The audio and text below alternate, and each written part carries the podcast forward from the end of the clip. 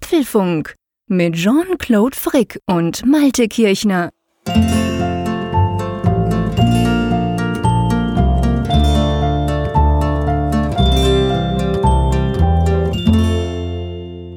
Apfelfunk 173, aufgenommen am Mittwoch, 12. Juni 2019.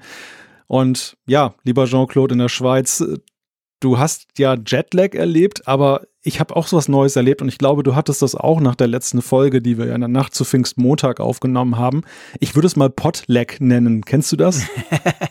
ja, gibt's nur bei, Stunden, bei, bei Folgen, die über vier Stunden dauern, aber fühlt sich ganz ähnlich an wie Jetlag, ehrlich gesagt. Ja. Also ähm, am Montag war ich mehr oder weniger zu nichts zu gebrauchen. Ich war total K.O. Vielleicht für die, die es nicht mitbekommen haben, wir haben ja eine WWDC-Folge aufgezeichnet, eine unserer, man darf glaube ich sagen, bekannten Keynote-Folgen. Wir haben die WWDC auseinandergenommen. Wir waren ungefähr doppelt so lang, wie die Keynote dort war. Die war ja zwei Stunden 15 ungefähr. Ähm, also wir waren sehr lang. Und das Erstaunliche daran finde ich ja eigentlich, Malte, nicht unbedingt, dass wir das geschafft haben, sondern wie positiv das aufgenommen wurde. Ja, ja, definitiv. Also damit habe ich auch gar nicht in dem Umfang gerechnet das, dieses, dieses Machwerk ist ja so entstanden. Wir haben ja einfach geredet, geredet, geredet. Wir hatten so viel zu besprechen. Und als wir dann irgendwann so nach zwei Uhr nachts fertig waren, ich guckte dann auf den Counter und sah, oh Gott, vier Stunden, 20 Minuten. Da dachte ich, ach, das werden uns einige übel nehmen. Das gibt bestimmt Kritik. Und überhaupt nicht. Also wenn es Kritik gab, dann kommt die vielleicht noch oder die, die Kritiker haben geschwiegen, aber was, was mich doch extrem positiv überrascht hat und das hat auch so diese Müdigkeit wieder wettgemacht, das war eben wirklich dieses extrem positive Feedback, was wir bekommen haben, diese super Resonanz und dafür auch ein ganz herzliches Dankeschön. Das motiviert ungemein und nein, keine Sorge, ab sofort nicht jede Folge vier Stunden 21. Oh Gott. das überleben wir nicht, also das Bitte ist auch nicht. gesundheitlich ein bisschen schwierig. Aber diesem besonderen Anlass äh, entsprechend fand ich, war es okay. Es, es war eine gewaltige Keynote und es gab so viel zu besprechen. Ja, genau. Und wir wollten das auch in einer machen. Und die, die es noch nicht gehört haben oder noch nicht durch waren, ich, ich behaupte jetzt einfach mal, und das sage ich nicht, weil ich finde, unsere Folge sei so geil, sondern das ist ja eine Folge, die, die kann ja da stehen. Die kann man auch noch in zwei Monaten hören. Natürlich, man wird jetzt immer mehr Details dann erfahren, was da so alles kommt und wie es genau kommt, aber letztendlich unsere Analyse, die steht und die, die, die passt auch und das kann man sich eigentlich später auch anhören. Das hatten wir bei den letzten Keynote-Folgen jeweils auch schon so. Also wer da wissen will, was war denn da mit Apple überhaupt, der darf da gerne nochmal reinhören oder eben später auch mal. Von dem her ist das ganz gut. Drum haben wir das eigentlich in einem durchgemacht und durchgequasselt. Ja. Ähm, man muss ja noch sagen, Malte, diese Folge, die wir jetzt aufnehmen, am Mittwochabend, dem 12. Juni, die ist ja mal wieder eine Live-Folge, gell? Wir haben jetzt gerade, während wir das aufnehmen, haben wir Leute, die uns hören. Genau, wir spielen heute Abend vor Live-Publikum. Und ich kann auch gleich sagen, keine Sorge, wir setzen wahrscheinlich nicht viel oder kein Wissen aus der großen Folge vom Montag voraus. Also die könnt ihr ganz ungehindert noch langsam zu Ende hören. Das ist kein Problem. Äh, wir, wir versuchen, spoilern nix. Genau. Wir, wir ja, ich müsste mich auch an jedes Detail noch erinnern können, um das zu tun. Ich muss mir die selber erstmal wieder anhören, damit ich mich genau. dann erinnere, was wir da so ungefähr bei der Hälfte mal gesagt haben. Ich weiß noch, dass mir nach ungefähr der Hälfte die Stimme versagt ist. Es war ein Wackelmoment in dieser, in dieser Aufnahme. Nach zwei Stunden 30 oder so hatte ich plötzlich keine Stimme mehr.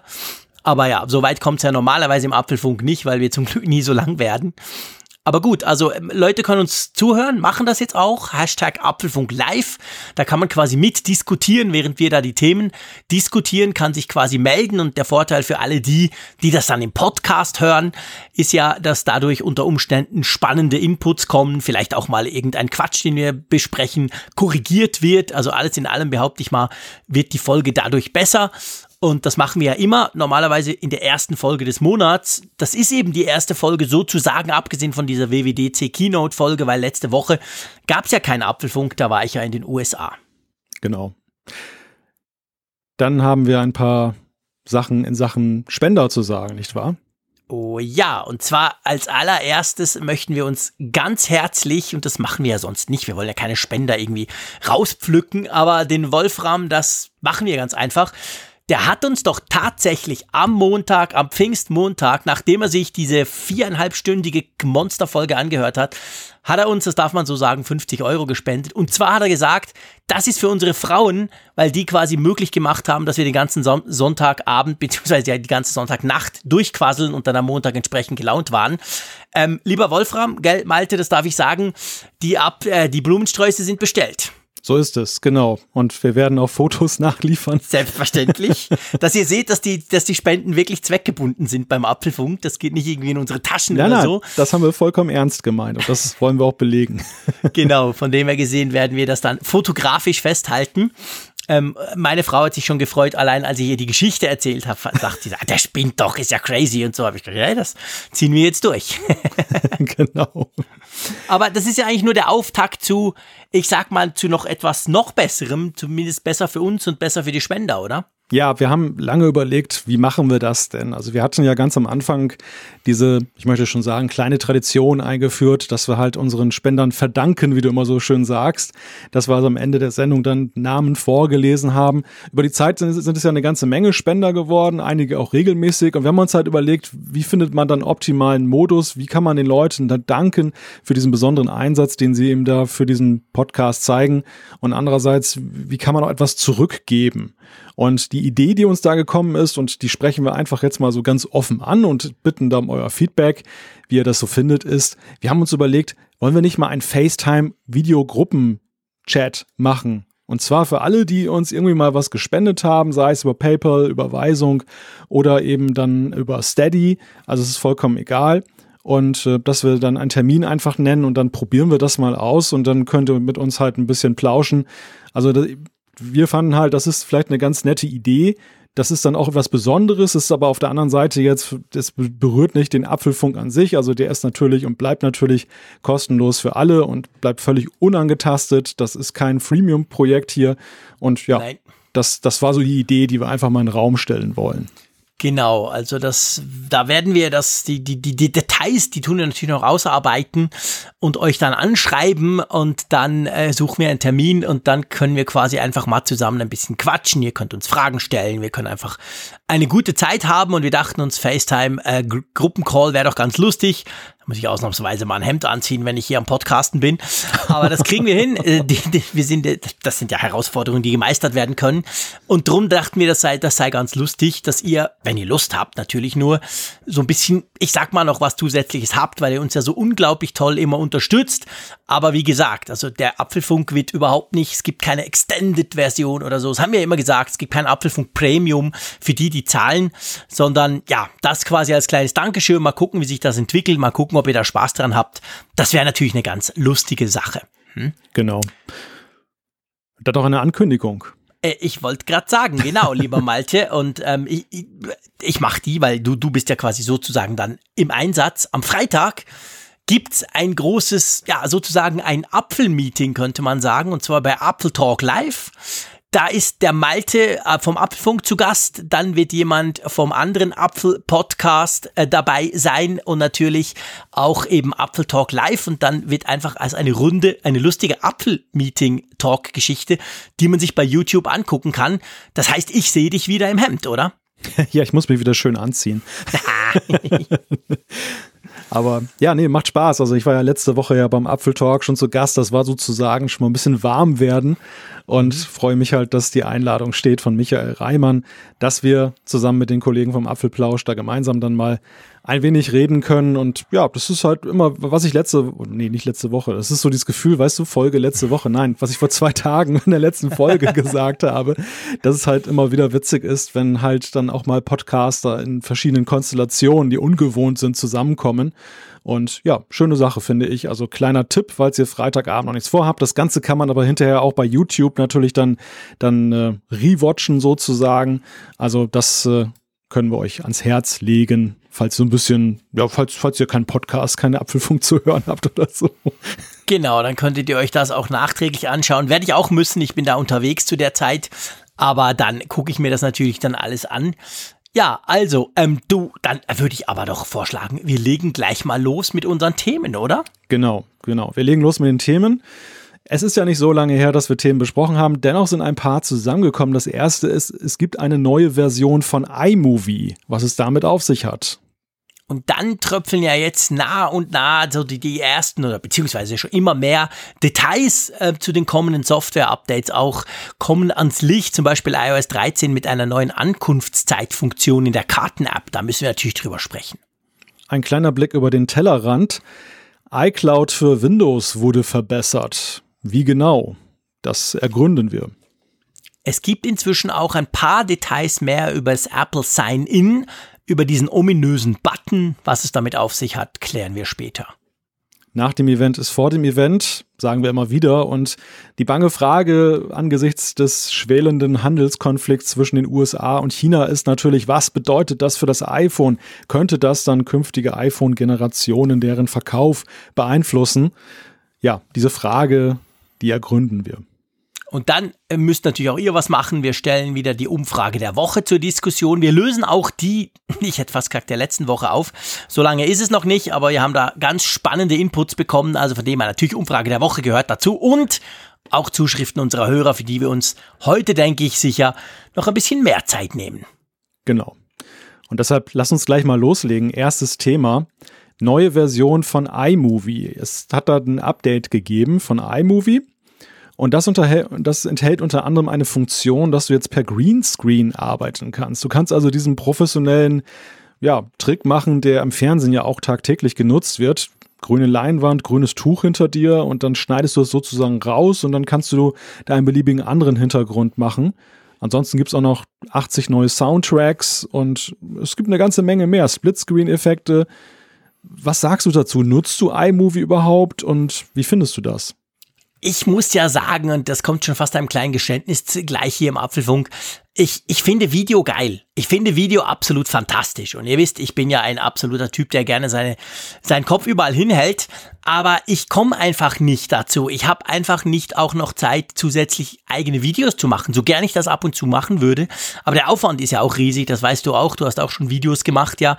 Vor allem auch auf unserem Apfelfunk YouTube-Kanal. Und das ist einfach so toll, das ist. Aber der Aufwand ist einfach gigantisch. Und drum ähm, nutze ich eigentlich iMovies fast nie. Ich, ich brauche es ab und zu, wenn ich was Kleines drehe und da ein bisschen rum, rumschnippel dran, dann ist es super praktisch. Aber auch da, ich brauche wahrscheinlich zehn Prozent der Funktionalität oder so. Aber ähm, ich höre immer wieder von Leuten, die sagen, hey, iMovie ist wirklich mächtig. Da kann man richtig viel machen, sogar auf dem iPhone. Ganz zu schweigen natürlich vom iPad, wo man ein bisschen mehr Platz hat. Ähm, also, und dieses Update, muss man ja sagen, ist ja recht groß. Also da, da kam richtig, es ist so, so unerwartet eigentlich. Paff, das ist gestern einfach so aufgeschlagen und die Release Notes waren ellenlang. Also ich möchte es eigentlich mal wieder ausprobieren. Wie, wie, wie, wie sieht es bei dir aus? Ja, ähnlich wie bei dir. Ich bin ja mittlerweile mit Final Cut Pro unterwegs, mhm. muss allerdings auch dazu sagen, dass iMovie für mich Einstiegsdroge war. Final Cut mhm. Pro mir zu besorgen. Denn man kann ja nicht leugnen, dass da gewisse Ähnlichkeiten da sind. Also diese Software, natürlich ist sie auf einem viel niedrigeren Level unterwegs, sowohl was die Komplexität angeht, als natürlich auch was die Funktionalitäten angeht. Aber wenn man iMovie verwendet hat, ich finde, dann, find, dann findet man sich doch recht schnell eben auch in Final Cut Pro wieder, eher noch mhm. als jetzt in Adobe Pro, Pro, Pro Produkten. Aber ja. das, das ist natürlich auch Kalkül, ne? Also ich glaube schon, dass das irgendwie, ja, einerseits. Das ist so die Einstiegsdroge, du hast ja. das ja genau gesagt. Das ist, das ist sicher die Idee dahinter. Ja, ja, genau. Nebenbei natürlich auch aus pragmatischen Gründen wahrscheinlich, indem sie es einfach dann abspecken nach unten und sie erfinden das Rad ja nicht zweimal, wäre ja auch Quatsch. Aber iMovie hat so über die Jahre, also ich bin kein Intensivnutzer jetzt, aber ich gucke doch ab und an mal rein. Und ich habe zwischenzeitlich schon mal reingeguckt und habe gestaunt, wie sehr sich diese Software weiter gemausert hat. Da, mhm. Die konnte jetzt ja schon relativ viel dafür, dass sie kostenlos verteilt wird. Man bezahlt ja für solche Lösungen mitunter ja auch eine Menge Geld. Mhm. Und jetzt kann sie eben noch ein bisschen mehr. Natürlich gibt es dann auch gerade so auf dem iPad dann ja auch noch ja, Alternativen, Varianten, wollte ich schon sagen, Alternativen, die, ähm, wie zum Beispiel Luma Fusion, die, die mhm. sehr leistungsfähig sind und auch nicht jetzt die Welt kosten. Also das, das, da kann man auch sehr schnell eigentlich dann mit sehr professioneller Software arbeiten. Aber so für den Amateur zum Einstieg, zum Rumspielen, und das passt ja ideal auch zu dieser Strategie von Apple, Every, Everyone Can Create, passt das natürlich super. Ja, klar, natürlich. Und es ist halt überall drauf, ist auf jedem iPhone drauf, auf Mac hast du es ja auch drauf. Mir geht's übrigens ähnlich wie dir. Auf Mac habe ich es gar nicht ausprobiert. Da hatte ich mir vor, vor langer Zeit mal, als ich wirklich noch viel mehr YouTube-Videos gemacht habe, vor vielen Jahren, habe ich mir mal Final Cut gekauft, habe mich dann dran gewöhnt. Da ist es noch schlimmer, da brauche ich wahrscheinlich drei Prozent der Features. Aber inzwischen kenne ich den Look so gut, dass ich da eigentlich nicht mehr weg will. Aber unterwegs zum Beispiel eben ist das, finde ich, eine super Lösung. Klammer auf, auch auf dem Mac, aber ich kenne es halt nicht. Und ähm, das Gute ist halt, es ist dabei und es ist gratis. Ich meine, klar, Luma Fusion und all die anderen, die sind auch klasse, die kosten auch nicht alle Welt. Aber wenn du einfach mal was ausprobieren willst, dann schreckst du natürlich davor zurück, 15 oder 20 Euro für so eine andere Software auszugeben und dann findest du vielleicht nach ein paar Wochen es doch nicht das Richtige. Bei iMovie kann jeder loslegen. Aber weißt du, was witzig ist? Ja. Wenn ich es richtig gelesen habe, ich habe es selber noch nicht ausprobiert, gebe ich gerne zu. Das Update kam erst gestern, aber offensichtlich, es sind wirklich viele Features dazugekommen und dieser Greenscreen ist ja wirklich professionell. Das ist ja eine geile Sache, da kann man cooles Zeug machen. Aber was offensichtlich nicht dabei ist, ist die Funktion, die, die bei iOS 13 jetzt dabei ist. Da, wo der Zeiger, ihr wisst, mit Ausziehen und iPad auf die Bühne schmeißen, ähm, dass, dass man Videos drehen kann. Das kann man offensichtlich bei iMovie einfach so noch nicht. Ja, muss man das denn können?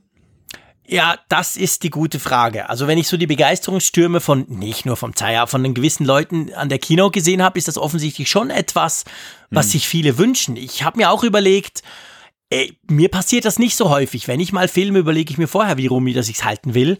Und im Unterschied zu den Fotos, bei mir auf dem iPhone passiert das tatsächlich häufig, dass ich es drehe, knipse, dann gucke ich es an und dann hat der blöde Sensor das nicht gecheckt dann hat's nicht gedreht. Das passiert mir wirklich auf meinem iPhone relativ häufig. Mhm. Aber bei Videos eigentlich nie. Ich weiß nicht, woran das liegt, ob er da mehr Zeit hat oder ich weniger zappelig bin, aber da habe ich eigentlich nie das Problem, dass ich am Ende des Videos denke, ups, das ist ja quasi andersrum. Aber äh, es gibt wohl schon, also es gibt wohl schon Leute, die das sehr schätzen. Wie siehst du das? Ich habe über die Jahre festgestellt, dass das iPhone oder besser gesagt die Software, eigentlich ist es ja eine Softwaregeschichte im Zusammenspiel mit den Sensoren, aber dass diese mhm. Orientation-Geschichte immer besser geworden ist. Das war vor ein paar Jahren, und so empfand ich es, tatsächlich noch häufiger ein Thema, dass man dann mal Fotos gesehen hat oder Videos und dann war irgendwie die falsche Orientierung dann zugrunde gelegt worden. Kann man auch in Apps, also wenn man entwickelt, auch in Apps nachvollziehen. Mittlerweile gar kein Thema mehr. Also das läuft super mhm. sauber. Aber falls es dann doch mal schief geht, ja, dann ist es natürlich super, dass man in iOS 13 das in dem integrierten Videoeditor dann ändern kann. Mhm. Aber ich finde, dass das, ich brauche keine Aufnahmefunktion für Videos in iMovie. Das, dieses Zusammenspiel zwischen Nein. den verschiedenen Apple-Software-Lösungen da ist das ist ja, die liegen ja nun wirklich nicht so weit auseinander. Ich kann eben schnell filmen, ich kann eine erste Korrektur vornehmen, dann nehme ich den Snippet rein in den iMovie und, und baue das zusammen. Ja, und wenn ich mal kurz ins Live-Feedback hier reingucke, Luma Fusion wurde auch genannt von MyHD, wobei er dann dazu sagt, das ist ein ganz wichtiger Punkt. Und das, das sehe ich auch tatsächlich häufig mal auf YouTube, dass Leute das, das wertschätzen. Man kann sehr schnell so einen Trailer zusammenbauen in iMovie. Das ist wirklich sensationell ja. gut, so ein Spaß-Trailer. Und ähm, ja, das ist, da haben sie sehr viel Reichweite mit erzeugt. Man, man kann immer wieder sehen, dass iMovie da am Werke war. Ja, das stimmt. Das ist absolut ein Punkt. Also das, das, das, das merkt man schon. Übrigens, der Capo42 schreibt uns im Mixler-Chat, wo man sich das Ganze anhört, er hört uns sonst in doppelter Geschwindigkeit und ohne Pausen. Wir sollen bitte schneller sprechen. Ich meine, das allein natürlich schon ein Sakrileg. Das ist sich hoffentlich bewusst. Wie kann man uns mit doppelter Geschwindigkeit hören? So ein Quatsch. Das will ich nicht. Punkt. Ich spreche jetzt von jetzt an extra langsam. Das kann ich aber nicht, von dem her vergiss es. Also okay, lass mir das sein, aber schneller wird's definitiv ja. auch nicht. Und ähm, falls jemand sich das anhört und findet, ja, aber das tönt ja nicht gleich wie im Podcast von der Qualität her, ja, das ist Streaming und man kann ja den Podcast nachher hören. Also dort sind wir ja in Top-Qualität. Wir haben da ehrlich gesagt keine Lust, da irgendwas noch zu machen in Sachen Tonqualität für den Stream, weil da geht's vor allem darum, dabei zu sein und auch ein bisschen mittalken zu können. Genau. Ja, also iMovie, großes Update, kann man mal ausprobieren, kann man runterladen. Ähm, beziehungsweise sollte man runterladen, wenn man es installiert hat. Ist ja ein Update. Fixt auch den ein oder anderen Bug natürlich. Ich glaube, wir können zum nächsten Thema kommen, oder? Genau, nächstes Thema, iOS 13. Genau, und zwar wurde da eine neue Funktion entdeckt, jetzt gerade. Und zwar geht's da drum, wie man, im Englischen ist das so ein schöner Ausdruck, ETA, Estimated Time of Arrival, das brauchen die ständig überall und ich ich weiß noch, weil ich das erste Mal mit Amerikanern zu tun hatte, war ich völlig verwirrt und dachte so, was ist denn das? Bei uns ist das einfach wahrscheinlich Ankunftszeit, oder? Auf jeden Ja, Fall kann man, ja. wenn man mit der Karten-App in Google, in- also in iOS 13, eben nicht in Google Maps, in iOS 13 navigiert, kann man sehr einfach, man sagt quasi, ich will von da nach da, und dann kann man sehr einfach mit einem Klick eigentlich seine Zeit, wann man dann eben zu Hause oder wo auch immer ankommt, mit einer anderen Person teilen. Habe ich das richtig verstanden? Mhm, genau. Ja, das, das kann man ja heute mit manchen Apps auch schon. Mir fällt gerade der Name nicht ein. Ich glaube Glimpse oder so. Mit der konnte man irgendwie das auch, dann, dass man halt gesagt hat, ich navigiere dorthin und dann teilt man das mit einem Kontakt. Ich habe mir einen Siri Shortcut auch gebastelt. Da, da habe ich dann fest eingetragen. Da drücke ich ja einfach nur auf den Button, dann hat er meine Heimadresse, dann ermittelt er meinen aktuellen Ort, sagt dann, findet dann raus, wie lange das dauert und schickt dann eine SMS nach Hause oder eine iMessage, wo dann drin steht, ich bin gerade hier, also mit der Straße, wo ich gerade bin und erwartete Ankunftszeit dann. Aber das ist natürlich nichts dagegen, gegen dieses neue Feature jetzt in iOS 13, wo man wirklich dann in der Karten-App sagen kann, ganz einfach, teile meinen, teile meine erwartete Ankunftszeit an Kontakt X mit. Und dann bekommt die Person halt dann permanent auch, also einerseits in der Karten-App, aber andererseits eben auch auf dem Homescreen dann eine Anzeige. Jean-Claude wird dann in, um 21.45 Uhr eintreffen und falls du dann irgendwo im Stau stehst oder so oder dann dich irgendwo festgequatscht hast zum Beispiel, dann, wird das auch aktualisiert. Also dann gibt es eine, eine weitere Push-Nachricht automatisch ohne dein Zutun, ähm, dass die Zeit äh, hat sich jetzt irgendwie verändert. Es wird wohl eher 21.55 Uhr werden. Ich überlege mir gerade, was mir mehr Sorgen machen soll, dass Apple daran gedacht hat, dass man sich irgendwo festquatschen könnte und das quasi schon funktional eingebaut hat. Oder dass du, wenn du das sagst, lachst und ja im Hintergrund denkst, das ist eine Funktion für den JC, oder? Das würde ich niemals vermuten. ja, ja, ja, alles klar. Okay, nein, ich bin immer ganz straight. Ich quatsche nie, ich bin völlig, ich gucke nicht links, nicht rechts, ich habe ja meine AirPods im Ohr. Ich renne immer gleich nach Hause. Von dem her brauche ich die Funktion nicht. Aber es ist übrigens witzig, als ich das gelesen habe, dachte ich so, ja, also für meinen Workflow ehrlich gesagt, ich pendel ja mit dem Zug. Die Züge in der Schweiz sind unendlich pünktlich im Allgemeinen. Ich brauche das nicht. Weil wenn ich sage in Zürich, ich gehe auf den, pff, keine Ahnung, lass es 18 Uhr Zug sein, dann weiß meine Frau, dass ich um 20 nach 7 zu Hause bin und da ändert sich auch nichts dran. Ich glaube schon, das ist mehr für Autofahrer, oder? Ja, oder, oder für Leute halt, die nicht so ganz klar geregelte Arbeitszeiten haben. Also die, die dann halt zu unterschiedlichen Zeiten meinetwegen auch einen Zug nehmen. Aber bei Zügen ist es natürlich ja schon eher ein bisschen witzlos, weil A, hat man ja auch Zeit, im Zug eine Nachricht selber zu schreiben. Genau. Während man als Autofahrer, also diese Funktion zielt ja schon darauf ab, dass du es mal eben schnell so mit zwei Tabs dann eben loslöst und dann kannst du dich wieder auf das konzentrieren, worauf es ankommt. Und ich denke, ja, ich denke schon, das ist eher für Autofahrer und natürlich für dynamische Zeiten. Also ich finde es schon ganz praktisch. Das ist so manchmal dann halt, äh, wenn zum Beispiel zu Hause keiner ans Telefon geht oder so gerade, dann, dann kann man einfach stattdessen sagen, hier automatische Nachricht eben rüberschicken. Dann hat Ja. man ihm mitgeteilt, so eine kleine Vorwarnung, ich bin unterwegs. Ja, und wenn du dann im Stau stehst, natürlich auch. Also ich meine, ich habe auch keine geregelten Arbeitszeiten und ich schreibe meiner Frau normalerweise ungefähr, welchen Zug ich dann nehme. Aber ähm, klar, ich meine, wenn du im Auto gehst, da kann sich so viel verändern. Wenn es das automatisch für dich übernimmt, ist das grundsätzlich cool. Also das finde ich schon, finde ich schon auch nicht schlecht. Kommt sicher auch zu uns. Ich glaube, das ist eine Funktion, die dürfte nicht unbedingt länderabhängig sein. Das müsste auch bei uns klappen. Auch wenn ja die Karten-App bei uns, ich sag mal, weniger Funktionen haben wird oder hat, ist ja jetzt schon so. Ähm, dieses fancy, ich sehe so ein bisschen die Straße, das kommt ja wahrscheinlich nicht so schnell zu uns und zu euch wahrscheinlich gar nicht, oder?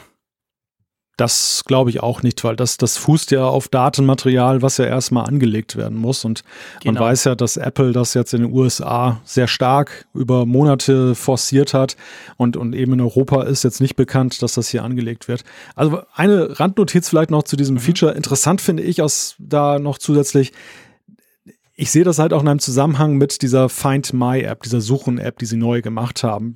Ich, ich glaube, es gab, also ich möchte nicht sagen ein Denkverbot, aber zumindest gab es eine gewisse Hemmung, das zu tun, dieses Feature dann eben da einzubauen in die Karten-App, weil diese Freunde-App, die es ja jetzt, bis jetzt noch gibt in iOS 12, die war ja eigentlich so das Mittel der Wahl, um eben zum Beispiel eben Kontakten, sei es Freunde oder Familie, eben den Standort mitzuteilen.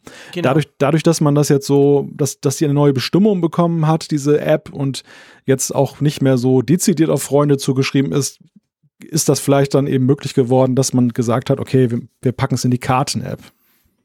Ja, das könnte natürlich sein, das stimmt. Ich meine, wir haben jetzt diese Suchen-App, wo alles integriert ist quasi. Geräte oder Menschen oder Freunde oder was auch immer. Man kann es ja freigeben. Ähm, ja, das ist wahr. Also muss man gucken, wie sich das verhält. Aber es ist natürlich einfacher in der, ich sag mal, der Schritt, ich tue jetzt gleich meinen Standort live als Live-Tracking-Funktion freigeben für jemanden, der ist natürlich schon größer, als einfach jemandem zu schicken, hey, ich komme dann dann ungefähr an und dann soll er halt ein paar Updates machen. Aber wenn ich ja dann da bin, ist ja dann die Funktion quasi beendet. Dann geht's ja dann nicht weiter. Und beim, beim Location Sharing ist es ja schon so, klar, du kannst einstellen, irgendeine Stunde, einen Tag oder, oder unbegrenzt, aber ich glaube, da ist die Hemmschwelle per se natürlich größer, als wenn du bei der, bei der Karten-App einfach sagst, hey, gib dem mal durch, wann ich komme, oder? Ja, ja, genau. Gut. Dann lass uns zu Windows kommen. Ha, ein seltener Moment im Apfelfunk, muss man ja. ganz klar so sagen. Ja. so, so eine Anmoderation hatten wir noch fast nie. Aber es gibt etwas zu sagen zu Windows. Und vor allem dreht sich dabei um iCloud. Die kriegen was Neues, die Windows-Nutzer. Ja, die können iCloud für Windows, also die Software, die es ermöglicht, dass man auf seinen iCloud Drive zugreifen kann, auf seine Dateien, die man da gespeichert hat. Die bekommen jetzt diese App über den Microsoft Store. Also die müssen das mhm. nicht mehr separat runterladen bei Apple, sondern ganz, ganz normal jetzt in dem, in Anführungszeichen, App Store von Microsoft für Windows. Das ist natürlich eine feine Sache, dass man dort, das dort vorfindet. Aber dabei bleibt es nicht, denn sie haben auch noch ein paar Features spendiert oder zumindest das Ganze etwas erweitert, nämlich dahingehend, dass sie die Microsoft Cloud Sync Engine da integriert haben. Und das ist nämlich die gleiche Software oder die gleiche Schnittstelle, die Microsoft auch nutzt, um sein OneDrive, also das Pendant zu iCloud für Windows, dann in das System zu integrieren. Und das sorgt natürlich dafür, dass iCloud Drive sich da auf, bei Windows 10 noch nahtloser integriert und, und besser funktionieren soll.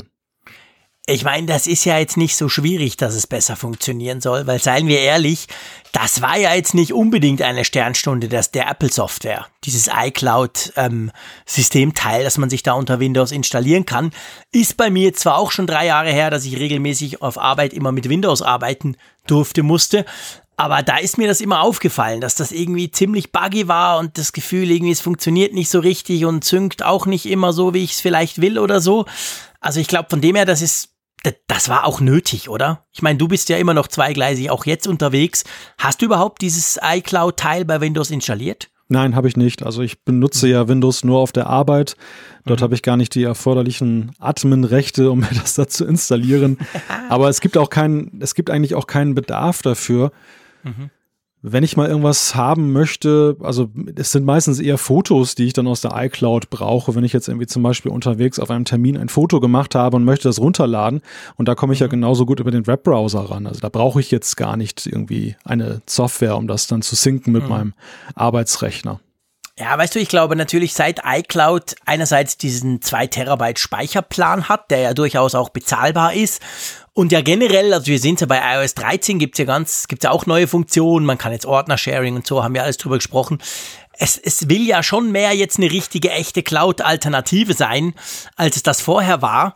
Und von dem her gesehen, denke ich, ist eben wichtig, dass Windows auch sauber unterstützt wird. Aber wir kriegen das im Moment gerade auch im Live-Chat mit. Da schreiben uns einige, iCloud für Windows war eine Katastrophe. Und eben, das war auch so das, was ich erlebt hatte, als ich es noch auf meine Kisten drauf installiert hatte. Aber von dem her soll das jetzt besser werden. Witzig ist ja, dass es auch über den Windows Store läuft, wo es ja übrigens auch iTunes gibt. Das kann man ja dort auch runterladen. Und gleichzeitig kam ja vor noch nicht so langer Zeit, kam ja Office in den Mac App Store. Das sieht ja fast so ein bisschen aus, wie wenn die zwei zusammengesessen wären, so nach dem Motto, ich bring dir ein bisschen Software in deinen Store, ich bring dir ein bisschen Software in deinen Store, oder? Weil ich meine, der Windows Store ist natürlich der ja. ist ja jetzt nicht der super, mega Hyper-Erfolg. Der Mac App Store auch nicht, aber ich behaupte mal, der Mac App Store ist ein bisschen erfolgreicher auf der Plattform Mac, als es der Windows Store wahrscheinlich auf Windows ist, oder? Ich dachte gerade, dein, dein Satz läuft darauf hinaus, dass es eine Art Gefangenenaustausch ist. ja, vielleicht, genau. ja, ja, aber ich denke schon, also um da anzuknüpfen, was du vorhin gesagt hast, ich glaube schon, dass das auch sehr viel mit der strategischen Entscheidung Apple zu tun hat, dass sie sich mehr als Services Anbieter ja. sehen. Also ich glaube, dass iCloud für, für Windows das war wahrscheinlich so ein Hassliebe-Produkt nach dem Motto, irgendwie müssen wir es machen, so wie iTunes, mhm. wegen, wegen Reichweite, Lust. aber eigentlich wollen wir die Leute eher dann auf der Mac-Plattform haben, die sollen die sollen sich da nicht daran gewöhnen, dass es, das darf nicht zu schön sein, Ja. ohne, ohne jetzt Absicht zu unterstellen, aber Absicht vielleicht allen, allenfalls dahingehend, es nicht dann drastisch besser zu machen. Und ähm, ich glaube, da hat sich der Fokus verschoben. Sie, sie Ja. sehen sich dann eher als Dienstleister dann jetzt und dann kann man eben auch dann gleiche Bedingungen da schaffen oder zumindest ein Brikett drauflegen. Ja, das ist definitiv so. Ich glaube auch, dass die Intention und eben, wie gesagt, also kann man sich natürlich freuen als Windows-Nutzer, wenn man iCloud vielleicht bis jetzt nutzen wollte oder es mal genutzt hat und dann erschreckt war über die schlechte Funktionalität, dann ist das zumindest jetzt wieder eine Möglichkeit, dem Ganzen mal wieder eine Chance zu geben. Also könnt ihr euch das, wenn ihr wollt, wieder installieren. Gut, nächster Punkt. Nächster Punkt. Apple Sign-In, ein großes Thema an der Keynote. Selbstverständlich, wir haben ausführlich drüber gesprochen in der Keynote-Folge. Da gibt's jetzt so langsam ein bisschen mehr Details, wie das funktioniert, gell? Genau, ist ja mal der typische Zeitpunkt, paar Tage später, eine Woche später, dass die Medien, dass die Entwickler da tiefer einsteigen und ergründen, was hat es denn jetzt eigentlich genau damit auf sich, wie funktioniert das?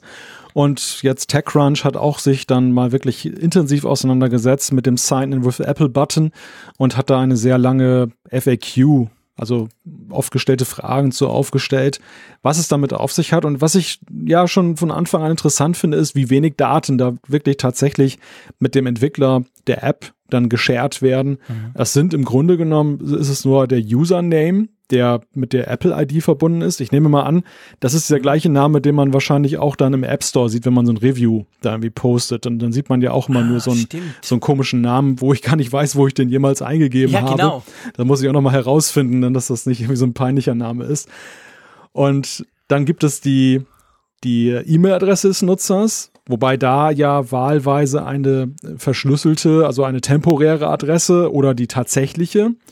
Und dann gibt es eine Art Identifikationsnummer, die dafür da ist, dass man, ja, dass das System, wenn der Username oder die E-Mail-Adresse geändert wird, dann trotzdem die Zuordnung herstellen kann. Also diese drei Daten sind es alleine, die über diesen Sign-in Apple, Sign-in with Apple Button übermittelt werden und gespeichert werden. Das ist recht wenig. Ja, das ist sehr wenig. Vor allem ja im Vergleich teilweise zur Konkurrenz von, von, von Facebook oder Google, die da schon manchmal ein bisschen mehr geben.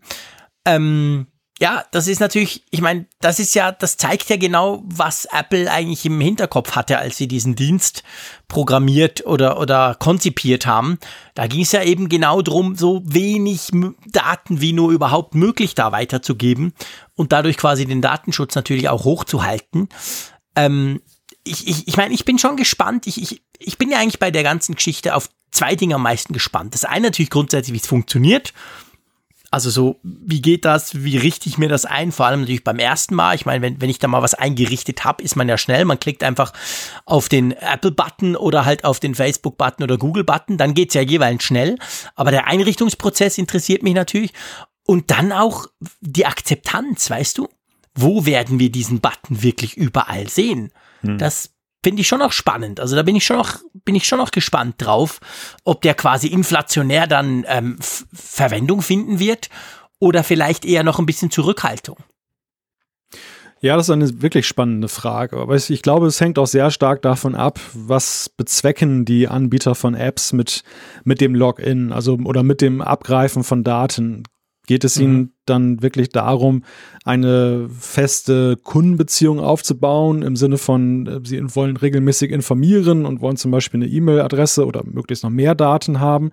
Oder geht es schlichtweg darum, eine Option anzubieten, eben seine Daten mitzunehmen, auch wenn man das Gerät wechselt oder wenn man mehrere Geräte im Einsatz hat. Dieses Dilemma kenne ich ja nun auch jetzt mit Funkgerät.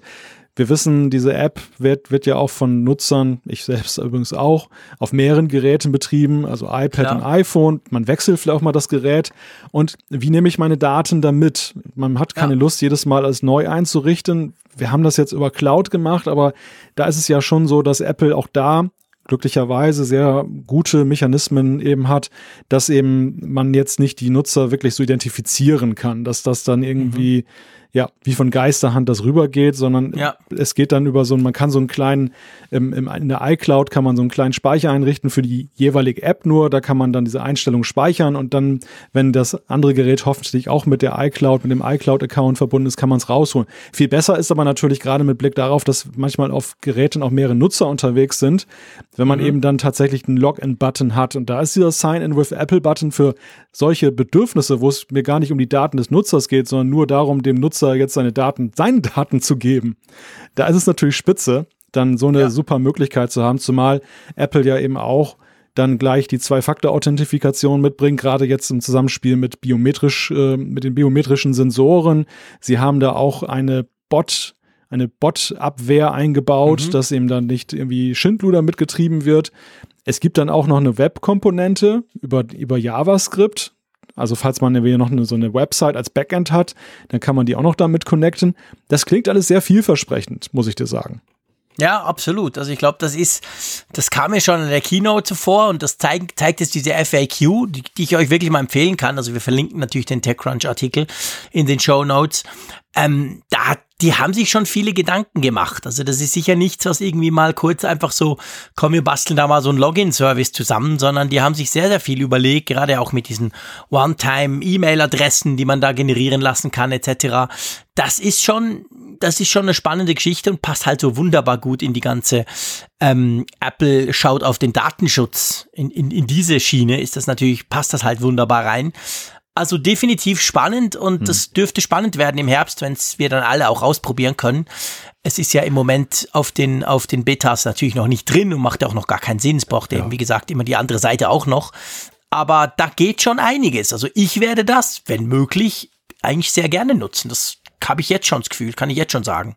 Ja, ich freue mich da auch drauf und ich glaube, für die Nutzer ist es auch so eine kleine Komfortersparnis noch neben, also Zeitersparnis neben den, den genannten Datenschutzfunktionen, die ja im Vordergrund stehen. Also es ist zum Beispiel auch so, dass du eben dann eine E-Mail-Adresse nicht mehr bestätigen musst. Du kriegst nicht mehr so eine E-Mail von wegen bestätigen Sie diese Adresse, ob sie wirklich Ihnen gehört.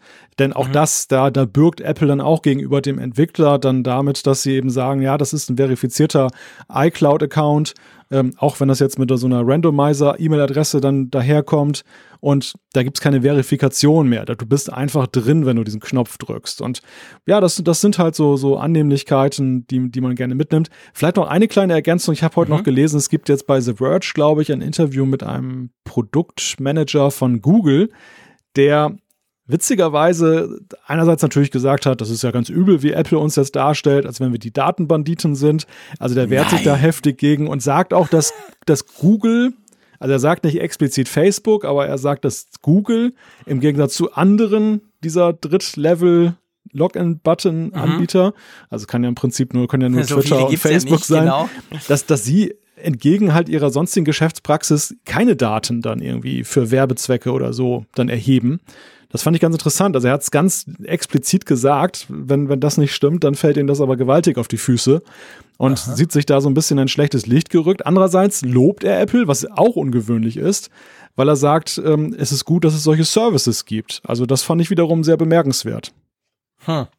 Ja, ich meine, es ist ja schon so bei, bei Google, also nach außen zumindest, versuchen sie ja schon so ein, den Eindruck zu erwecken, dass Datenschutz ja ihnen eigentlich auch wichtig ist und ja auch schon immer wichtig war.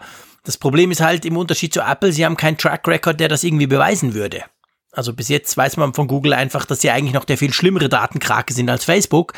Und jetzt kommen sie halt damit, und es hat ja bei der Google I.O. schon angefangen, wo sie solche Sachen gesagt haben wie On-Device-Machine-Zeugs und nein, nein, nicht mehr Cloud und wir machen das da alles auf dem Gerät und so. Also es ist halt ein bisschen spät. Und man glaubt halt nicht so unbedingt, weil sie ja jahrelang wirklich sehr alles nur auf die Daten ausgelegt haben. Aber ja, auf jeden Fall, es setzt die wahrscheinlich schon unter Druck. Das zeigt natürlich so ein Interview auch. Also, wenn Apple sowas macht, hat das halt natürlich einen potenziell ganz gewaltigen Effekt auf all die. Und da muss man dann halt reagieren als Google. Also von dem her gesehen, da kannst du nicht einfach die Schultern zucken und denken, jo, pff, mal gucken, was die da machen. Dafür ist Apple viel zu groß und zu mächtig.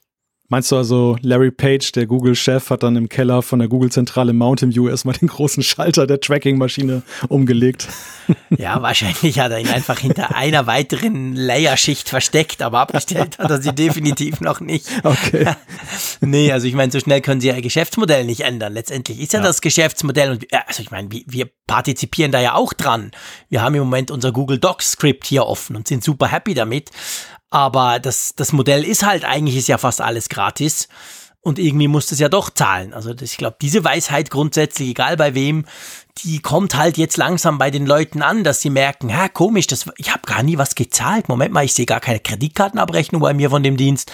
Ja, wie geht denn das? Ist denn das gratis? Und wir wissen, glaube ich, inzwischen, gratis ist nix. Von dem her gesehen, mit irgendwas zahlst du und sei es deinen Daten. Und da hat Apple natürlich ein bisschen einen anderen Approach und den stellen sie jetzt halt so ein bisschen unter Beweis mit diesem Apple Sign-In. Von dem her gesehen ist das spannend und es zeigt halt auch, es, es, es, es löst bei den anderen ja auch was aus. Eben, die müssen auch was tun, zumindest müssen die was sagen, dass sie was tun. Und von dem her gesehen gibt das Dynamik rein und ich denke, das ist eigentlich ganz positiv, weil seien wir ehrlich, diese Login-Buttons, also gerade der Google und der Facebook-Buttons, die gibt's ja gefühlt schon seit Ewigkeiten. Hm. Da hat sich ja nicht wirklich viel was getan dran, oder? Das stimmt, ja. Das, das äh, scheint oder schien lange eine ziemlich starre Struktur zu sein. Mhm. Und mhm. das, das Auftauchen eines neuen Mitbewerbers, A, wird es optisch ja sehr viel bewegen auf den, in den Apps. Also man wird ja den Unterschied ja nun deutlich sehen, dass da nun ein weiterer Button auftaucht. So oder so. Und, Definitiv. Und zum anderen, ja, genau wie du sagst, also dass das eben sowas dann auch den, den Markt beflügelt, also gewisse Drücke eben erzeugt. Und wir sehen es an diesem Interview jetzt schon. Und ich denke, wenn der Apple-Button mit einigermaßen Erfolg startet, dann könnte das sicherlich schon irgendwas bewegen. Ja, das denke ich auch. Gut, wir bleiben dran. Wir tun das Ganze beobachten, einfach weil es ein super spannendes Thema ist. Ein anderes Thema, lieber Malte, das wir ja auch beobachten müssen, und das ist zwar auch spannend, aber ich würde jetzt mal das Ganze eher negativ bewerten. Das ist ja die Geschichte mit den USA und China, der Handelskonflikt, Stichwort Huawei zum Beispiel, ähm, wo ja massive Probleme auf allen Seiten im Moment äh, dastehen. Der Amerikaner da ähm, gebärdet sich wie ein wild gewordener irgendwas und die Chinesen und hin und her und schwierig. Und jetzt ist es ja so, dass das erstmalig, also nicht erstmalig, aber dass es jetzt langsam eben auch aufs iPhone durchschlägt, zumindest potenziell, weil man sich ja so ein bisschen fragt, hey, was ist denn eigentlich mit dem iPhone? Wenn die Chinesen mal richtig sauer werden, was passiert denn dann? Mhm. Und da gibt's jetzt, ich sag mal, gewisse Informationen. Kannst glaube ich so sagen, oder? Ja, es müssen ja gar nicht die Chinesen sauer werden. Es reicht ja schon, wenn der US-Präsident sauer wird und entsprechend dann die Importe mit, mit riesigen Zöllen belegt. Und dann wird es ja auch schon schwierig, dann zu den vorherigen Preisen das Ganze dann anzubieten. Also die Aussage, die da im Raume steht, es gibt einen Bloomberg-Bericht, der da sagt, dass Foxconn, der große Zulieferer für die iPhones, für die iPhone-Herstellung für Apple, jetzt ähm, ja, ver versichert hat, es ist gar kein Problem, wenn da dieser Handelskonflikt dann sich da verschärft, dann könnten alle iPhones für den US-Markt ganz einfach außerhalb von China gemacht werden, gebaut werden. Und das ist ja schon mal eine markige Aussage, denn in Anbetracht des Volumens, was da ja nun auf den Weg gebracht wird und diesen riesigen Fabriken, hätte ich das jetzt so nicht für, für möglich gehalten, dass das so einfach möglich ist. Aber Bloomberg schreibt dann halt im Weiteren, dass es dann wohl mittlerweile schon größere Kapazitäten gibt in Indien und andererseits ja auch dann immer noch im Raum steht, dass in Wisconsin, also in den USA selbst ein Werk errichtet wird, das ist aber ja bislang, da, da, haben wir ja bislang immer andere Schlagzeilen gelesen, dass er eher eine Briefkastenadresse war und wo nicht viel mhm. passiert ist. Aber vielleicht mit der weiteren Verschärfung könnte da Spiel reinkommen. Ja, also die, die Foxconn-Verantwortlichen werfen da so eine Zahl in den Raum. Rund 25 Prozent sagen sie von ihrer Produktion, von ihrer Kapazität sei, sei außerhalb von China. Und wenn man die noch so ein bisschen tweakt, sage ich mal, würde das eben reichen, um den US-Markt zu bedienen. Jetzt kann man sich natürlich als Europäer fragen, ja, ja was interessiert mich der US-Markt? Was ist denn mit meinem iPhone hier in der Schweiz? Ähm, das käme dann immer noch aus China, oder? Das würde dann immer noch aus China kommen und ja, wie siehst du das? Hätte das irgendwie Auswirkungen? Ja, theoretisch ja nicht, weil der Punkt ist ja der, das ist ja wirklich eine Geschichte zwischen den USA und China. Also sprich, wenn die USA sagt, wir tun jetzt overall zum Beispiel 30% Zölle aus allem, was aus China kommt, auch aus einem iPhone, weil das ja dort in China gebaut wird, dann ist es so, dass das ja uns primär zuerst mal noch nicht betrifft. Das ist dann, dann ist das iPhone welches aus China kommt, in den USA 30 Prozent teurer. Das könnte Foxconn offensichtlich umgehen, indem sie es eben nicht mehr in China bauen, dieses iPhone für die USA. Aber unsere europäischen iPhones kommen weiterhin aus China, aber da sind ja keine Zölle drauf, weil so weit sind wir ja noch nicht, dass der Amerikaner uns Zölle diktieren kann, die wir auch zu tun haben. Hm. Aber ich meine, es ist natürlich generell für Apple, das ist ja die Seite, ich sag mal, die, die, die Seite chinesische iPhones, salopp gesagt, wandern in die USA.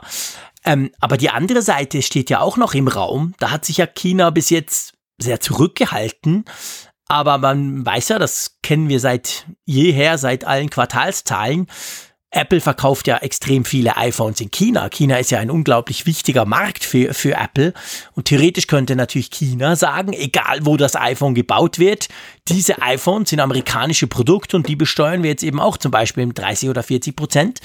Und da gibt's ja auch Schätzungen, wo man so davon ausgeht, dass dadurch ungefähr ein Drittel des Gesamtgewinnes von Apple einfach einbrechen könnte.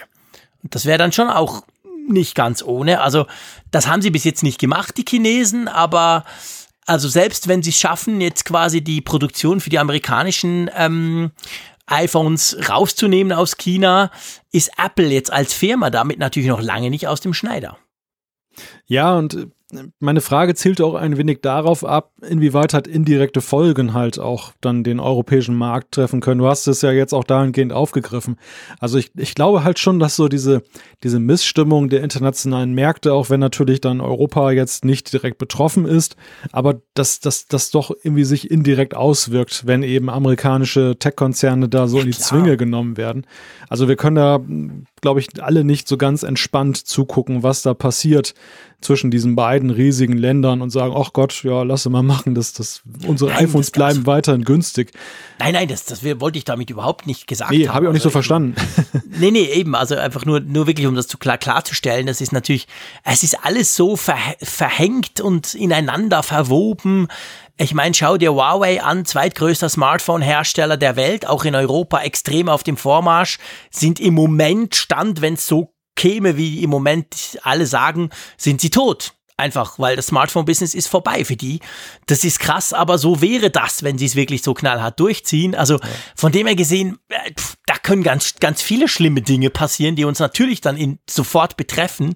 Also, und dann glaube ich auch nicht, selbst wenn jetzt quasi für die USA Foxconn sagt, hey, easy peasy, Jungs, wir haben da noch ein paar Fabriken auf der Welt, wir bauen die Dinger doch dort das, das wäre sicher keine Lösung, weil dann würde China vielleicht anderweitig irgendwie, also letztendlich ist das einfach eine Riesen, ich sage das Wort jetzt nicht, aber einfach ein Riesenverdammter Mist weil, weil letztendlich ist es völlig unsicher, wie es da weitergeht und man weiß das halt nicht.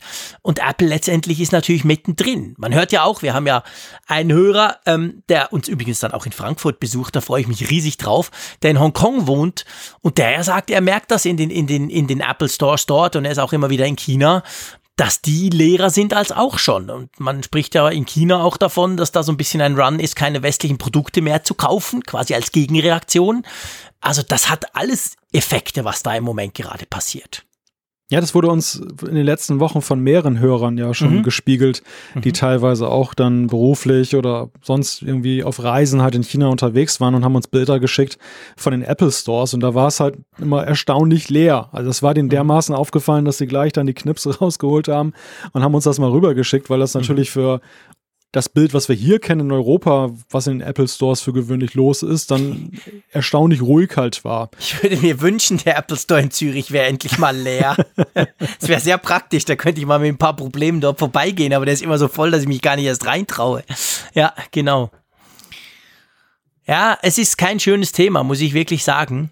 Egal von welcher Seite man es anschaut. Und man kann eigentlich nur hoffen, dass sich die dann doch irgendwie noch einigen. Ich glaube, die treffen sich jetzt dann bald mal, die beiden Streithähne da. Und da kann man wirklich hoffen, dass das jetzt im Moment, das, was jetzt gerade abgeht in den letzten Wochen, dass das halt so das Aufplustern ist, bevor man sich dann auf einen zusammen an einen Tisch setzt. Und dass sie dann vielleicht doch in irgendeiner Form eine Lösung finden, oder? Ja, das kann man allgemein nur hoffen, dass, dass sich das irgendwie wieder entspannt. Also weiß ich bin kein Fan von solchen Entwicklungen dann auf, auf den internationalen Märkten. Natürlich kann man über Ungerechtigkeiten sprechen und wenn da Ungleichgewichte sind, Ja, klar, kann man das thematisieren, aber dass die sich da das Messer gegenseitig an den Hals setzen, Nein, das. da, da kann man nicht mit zufrieden sein und das, das beeinträchtigt natürlich auch generell die wirtschaftliche Entwicklung. Ja, absolut. Und das ist wirklich das Letzte, was wir brauchen können, definitiv. Du, ha, wir sind schon bei der Umfrage der Woche. Wunderbar. Jetzt denkt der ein oder andere Hörer wahrscheinlich, ja super, hey Jungs, jetzt habt ihr viereinhalb Stunden gequatscht am Sonntag. Gut, macht ihr es diesmal kürzer.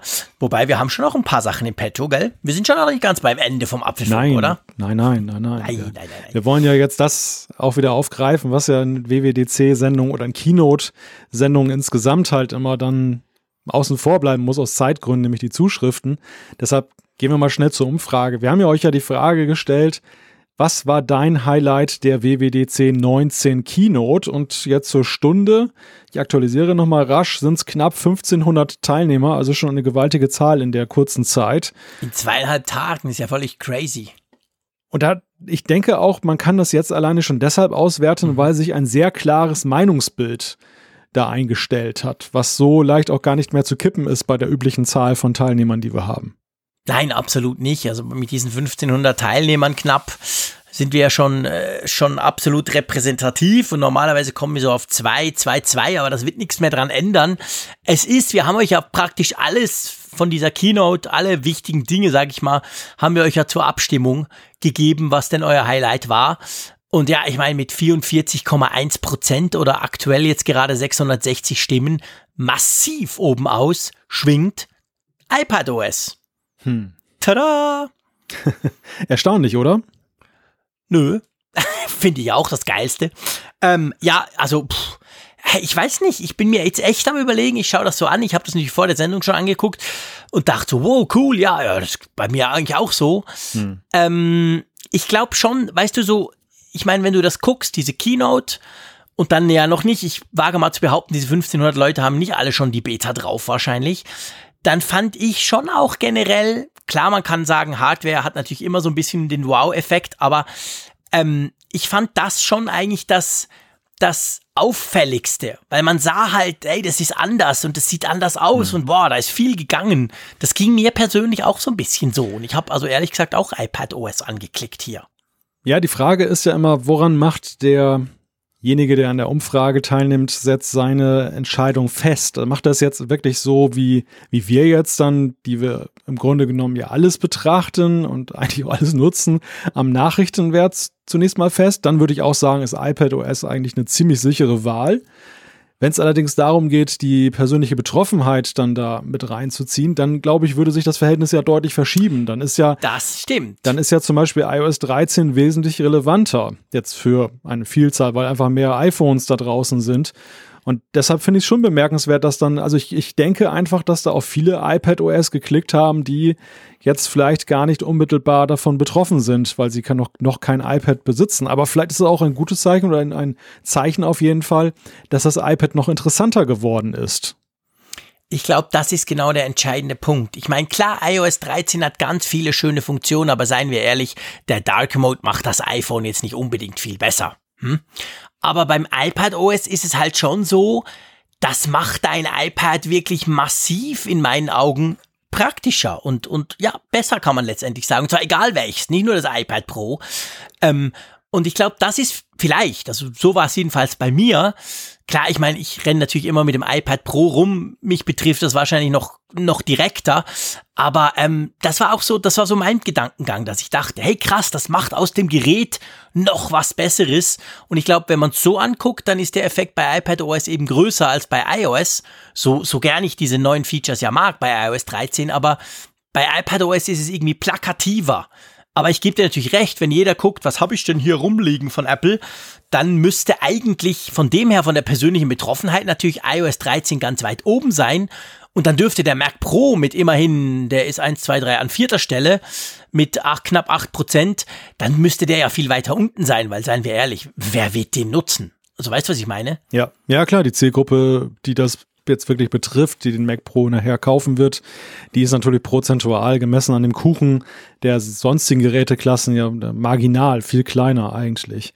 Und die Watch, die siehst du dann wiederum. Raphael Zeyer hat ja auch gerade noch abgestimmt, habe ich gerade gesehen. Ja, er versucht verzweifelt, die Apple Watch noch nach oben zu, zu kriegen, beziehungsweise Watch OS 6, aber ich weiß nicht, ob das klappt. 4,7 Die Stimme ist gezählt, genau, die, sind, die ist drauf. Das ist ja noch offen, während wir das hier aufnehmen. Der hört auch live zu. Ähm, ja, genau. Witzig finde ich eigentlich noch, dass mit 5,3 Prozent doch an fünfter Stelle steht, bin unentschieden. Meinst du, das war einfach an der schieren Masse, von was da alles kam? Ja, also bin unentschieden ist vielleicht so das etwas vorsichtigere alles. Mhm. das, mhm. das, okay. dass, man, dass man doch eigentlich nicht sagen möchte, man fand alles super, aber mehrere Kandidaten hat und naja, vielleicht auch abwarten möchte, was denn nachher in der Praxis sich dann als gut herausstellt. Also das, das ist ja auch ein typisches Keynote-Phänomen. Man sieht Dinge und es gibt ja Dinge wie zum Beispiel den, den WatchOS App Store, die in der Theorie, kannst du dir ja vorstellen, ist das toll. Mhm. Aber es, es liegt ja an Faktoren, die Apple nicht unbedingt in der Hand hat, ob es nachher wirklich ein Erfolg wird. Das hängt ja davon ab, dass dann tatsächlich Apps entwickelt werden, dass gute Apps entwickelt werden und dieser App Store auch mit Leben erfüllt wird. Apple mhm. bietet da den Rahmen, aber füllen ja. müssen ihn da andere. Und deshalb kann Klar. man vielleicht dann auch etwas zögerlich unterwegs sein, dass man sagt, naja, erstmal abwarten. Ja, ja, das stimmt, natürlich, das kann man. Was hast du gestimmt? Bin unentschieden. Ach komm, nein, nein, aber jetzt, jetzt nicht. Also komm, jetzt quatschel ich viereinhalb Stunden mit dir über die Highlights dieser Keynote und am Schluss sagst du, du bist unentschieden. Das ist ja wohl nicht dein Ernst, oder? Ich bin empört. Ja, ich, ich habe so vieles, Meine was ich Güte, toll Malte. fand an dieser. Ah, okay, okay. Swift UI zum Beispiel. Drum konntest du Dark so gut Mode. das Bin Unentschieden erklären. Jetzt, Sign with ich, dachte, ich dachte noch, du erklärst das jetzt schlau, dieses Bin Unentschieden, das ich mir völlig nicht erklären kann. Aber jetzt ist ja klar, warum. klang sehr plausibel, nicht wahr? Ja, es klang absolut überzeugend, genau. Ja, natürlich. Ich meine, klar, ich ja auch. Und drum die lange Folge. Also das ist natürlich, drum war es ja so eine tolle Keynote. Es waren sehr viele spannende Dinge.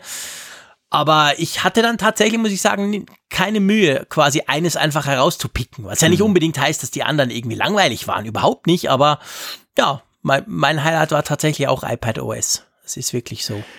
Ja, was man definitiv herauslesen kann aus dem Umfrageergebnis ist, wenn ich jetzt mal gucke, keine Ahnung, interessiert mich nicht mit 1,5 Prozent und nichts mit 1,7 Prozent.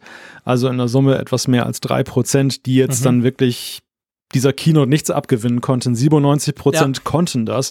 Und wenn wir frühere Apple-Events äh, mal betrachten, da hatten wir ja teilweise schon ganz andere Zahlen, was so die Bewertung anging. Also was man definitiv rauslesen kann, ist, da war irgendwie für jeden etwas dabei, für fast jeden. Das stimmt. Und ja. ähm, dieses Event wurde auch wirklich mit großer, überwältigender Mehrheit extrem positiv aufgenommen. Also es war nicht ja. nur so eine Momentaufnahme oder ein, ein subjektiver Eindruck von uns beiden, sondern das wird auch uns durch unsere Hörerinnen und Hörer gespiegelt. Auch die empfanden das als wirklich sehr gelungen. Ja, absolut. Also ich meine, gerade wenn man ans letzte Event denkt, also jetzt nicht eben die WWDC, sondern dieses merkwürdige Service-Event ein äh, paar Wochen vorher, da war es ja auch, Tim, da war es ungefähr gleich klar wie jetzt, aber eben im negativen Bereich, dass die ja. meisten dachten, sowas komisches, so ein Quatsch. Das ging uns so, das ging aber unserer Hörerschaft genau gleich so. Und dieses Mal ist es ja eigentlich auch so. Uns geht so, dass wir dachten, wow, coole, coole, coole Keynote, schwierig aber ich probiere es nochmal. Coole Keynote.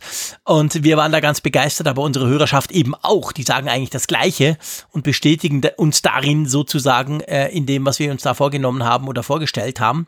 Ja, auf jeden Fall spannend. Vielen Dank, haben da so viele mitgemacht in dieser wirklich kurzen Zeit. Ich glaube, ich glaube, das war die kürzeste Umfrage, die wir jemals gemacht haben, oder? Zweieinhalb Tage, das war, das war ja quasi nix, oder?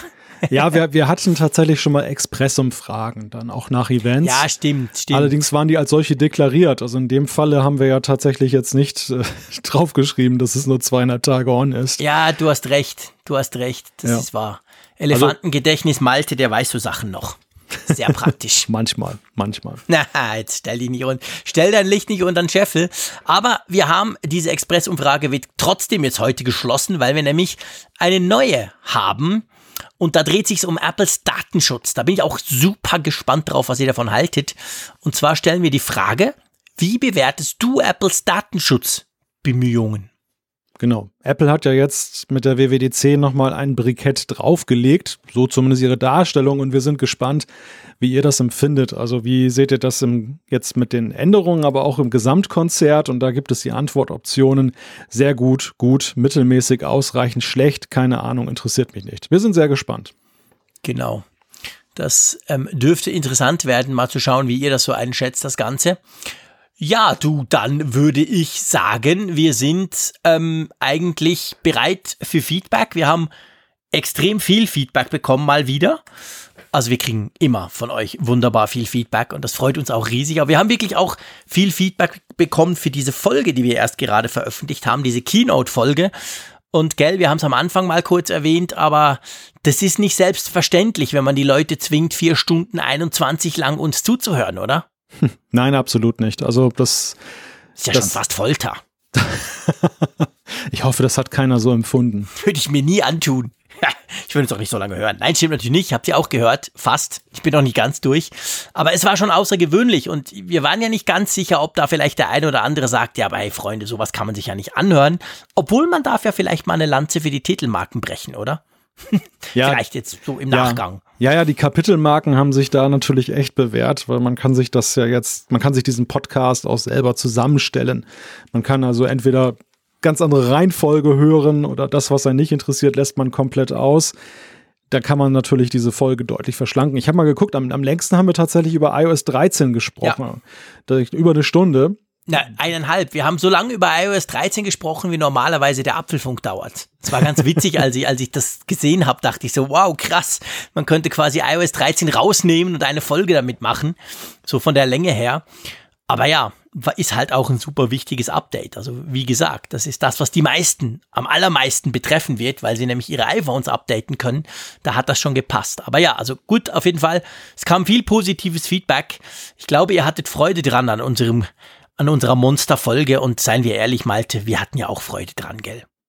Ja, absolut. Also wir hatten sehr viel Freude daran. Und wenn jetzt die Frage kommt, warum, warum hört man sich jetzt, wenn man viereinhalb Stunden miteinander gequatscht hat, das nochmal komplett selber an? Einerseits, ich glaube, dass du machst das genauso. Wir, wir hören uns das einfach nochmal aus Qualitätskontrollgründen äh, nochmal an. Das ist ja noch was anderes, ob man im Moment podcastet oder ob man dann, dann das sich nochmal anhört. Zum anderen muss ich gestehen, gerade jetzt was den letzten Teil angeht, ähm, man verfällt ja doch irgendwie in Trance nachher, ne? Also das, ja. das ist die lustige Anekdote am Rande. Du hattest ja den, den Raphael ja ein bisschen aufgezogen bei Twitter mit diesem berühmten Zitat, äh, dass er dann irgendwie da nackig auf die Bühne gestürmt ist beim Apple-Event.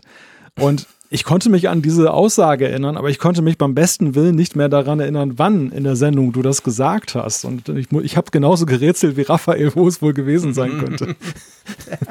wo war es denn? ja, ich glaube, bislang ist es noch nicht aufgelöst. Bis zur Hälfte okay. habe ich es nicht gehört. Oder? Okay. Ich weiß es auch nicht mehr genau. Ja, das stimmt. Also da, da, da, da hast du schon recht. Und ähm, es ist aber wirklich so, ich, ich finde ich find das wichtig. Also das ist jetzt nicht irgendwie Kokettiererei, aber wir hören uns unsere Sendungen eigentlich genau aus dem Grund wirklich an. Ihr glaubt gar nicht, wie ich mich ärgere, wenn ich mich wieder mal verquatsche. Also verquatsche nicht im Sinn von der Länge, das ärgert mich nicht, sondern wenn ich irgendein, also wenn ich irgendwas falsch sage oder ein Wort nicht richtig ausspreche oder so, das nervt mich dann tierisch im Nachgang. Ich weiß nicht, ob das nützt, beim nächsten Mal dann besser zu sprechen, aber das ist halt der, ich sag mal, der Nachteil, aber ich finde von der Dynamik her auch der Vorteil. Ihr wisst ja, der Apfelfunk ist ja sozusagen immer live. Wir schneiden ja nie, egal ob wir viereinhalb Stunden quatschen oder eine wir nehmen zusammen auf, wir zählen an, dann geht das los, am Schluss gibt's Stopp, wir hauen noch hinten und vorne unseren schönen Trailer drauf und that's it. Also von dem her gesehen ist das eben der Normalzustand und wenn es halt so live ist, im Sinn von, dass man sich nicht korrigieren kann on stage sozusagen, dann will ich mir das im Nachgang auch anhören und ich mache es immer so. Ich weiß nicht, ob das der Mehrheit unserer Hörerschaft entspricht, aber ich höre es mir immer auf dem HomePod an. Weil ich finde, es tönt nochmal anders, wenn das quasi in der Küche so vor sich hin plärrt und ich dazu irgendwie was koche oder sonst irgendwas mache, als wenn ich es auf den Ohren habe. Also ich höre mir das eigentlich immer auf, auf einem Lautsprecher an. Hm. Und du? Im, Im Auto, Autoradio. Oder? Im, Im Autoradio, ja. Ich bin, ich bin ja leidenschaftlicher Podcast-Hörer, wenn ich irgendwelche Terminfahrten habe, bin dann mal so eine halbe Stunde irgendwo unterwegs, so eine Dreiviertelstunde. Und dann höre ich mir halt Podcasts an und auch unseren, aus genau dem mhm. Grunde, den du eben geschildert hast. Weil ich glaube schon, es ist halt doch, man hat doch einen, einen, einen größeren Druck also Druck in Anführungszeichen, aber eine, eine, größere Motivation, halt besser zu werden beim nächsten Mal, wenn man eben weiß, das wird nicht rausgeschnitten, sondern es bleibt so drin, wenn man da jetzt irgendwie Quatsch redet. Und das, ähm, deshalb dieser, dieser, diese Lust zur Selbstoptimierung, also so ein bisschen sportlicher Ehrgeiz, einfach Spaß, aber eben manchmal auch, um sich das nochmal anzuhören, was, was hat man da eigentlich jetzt dann da gesagt oder wie kam das dann im Ergebnis rüber? Das ist halt, wie gesagt, immer ein Perspektivenwechsel.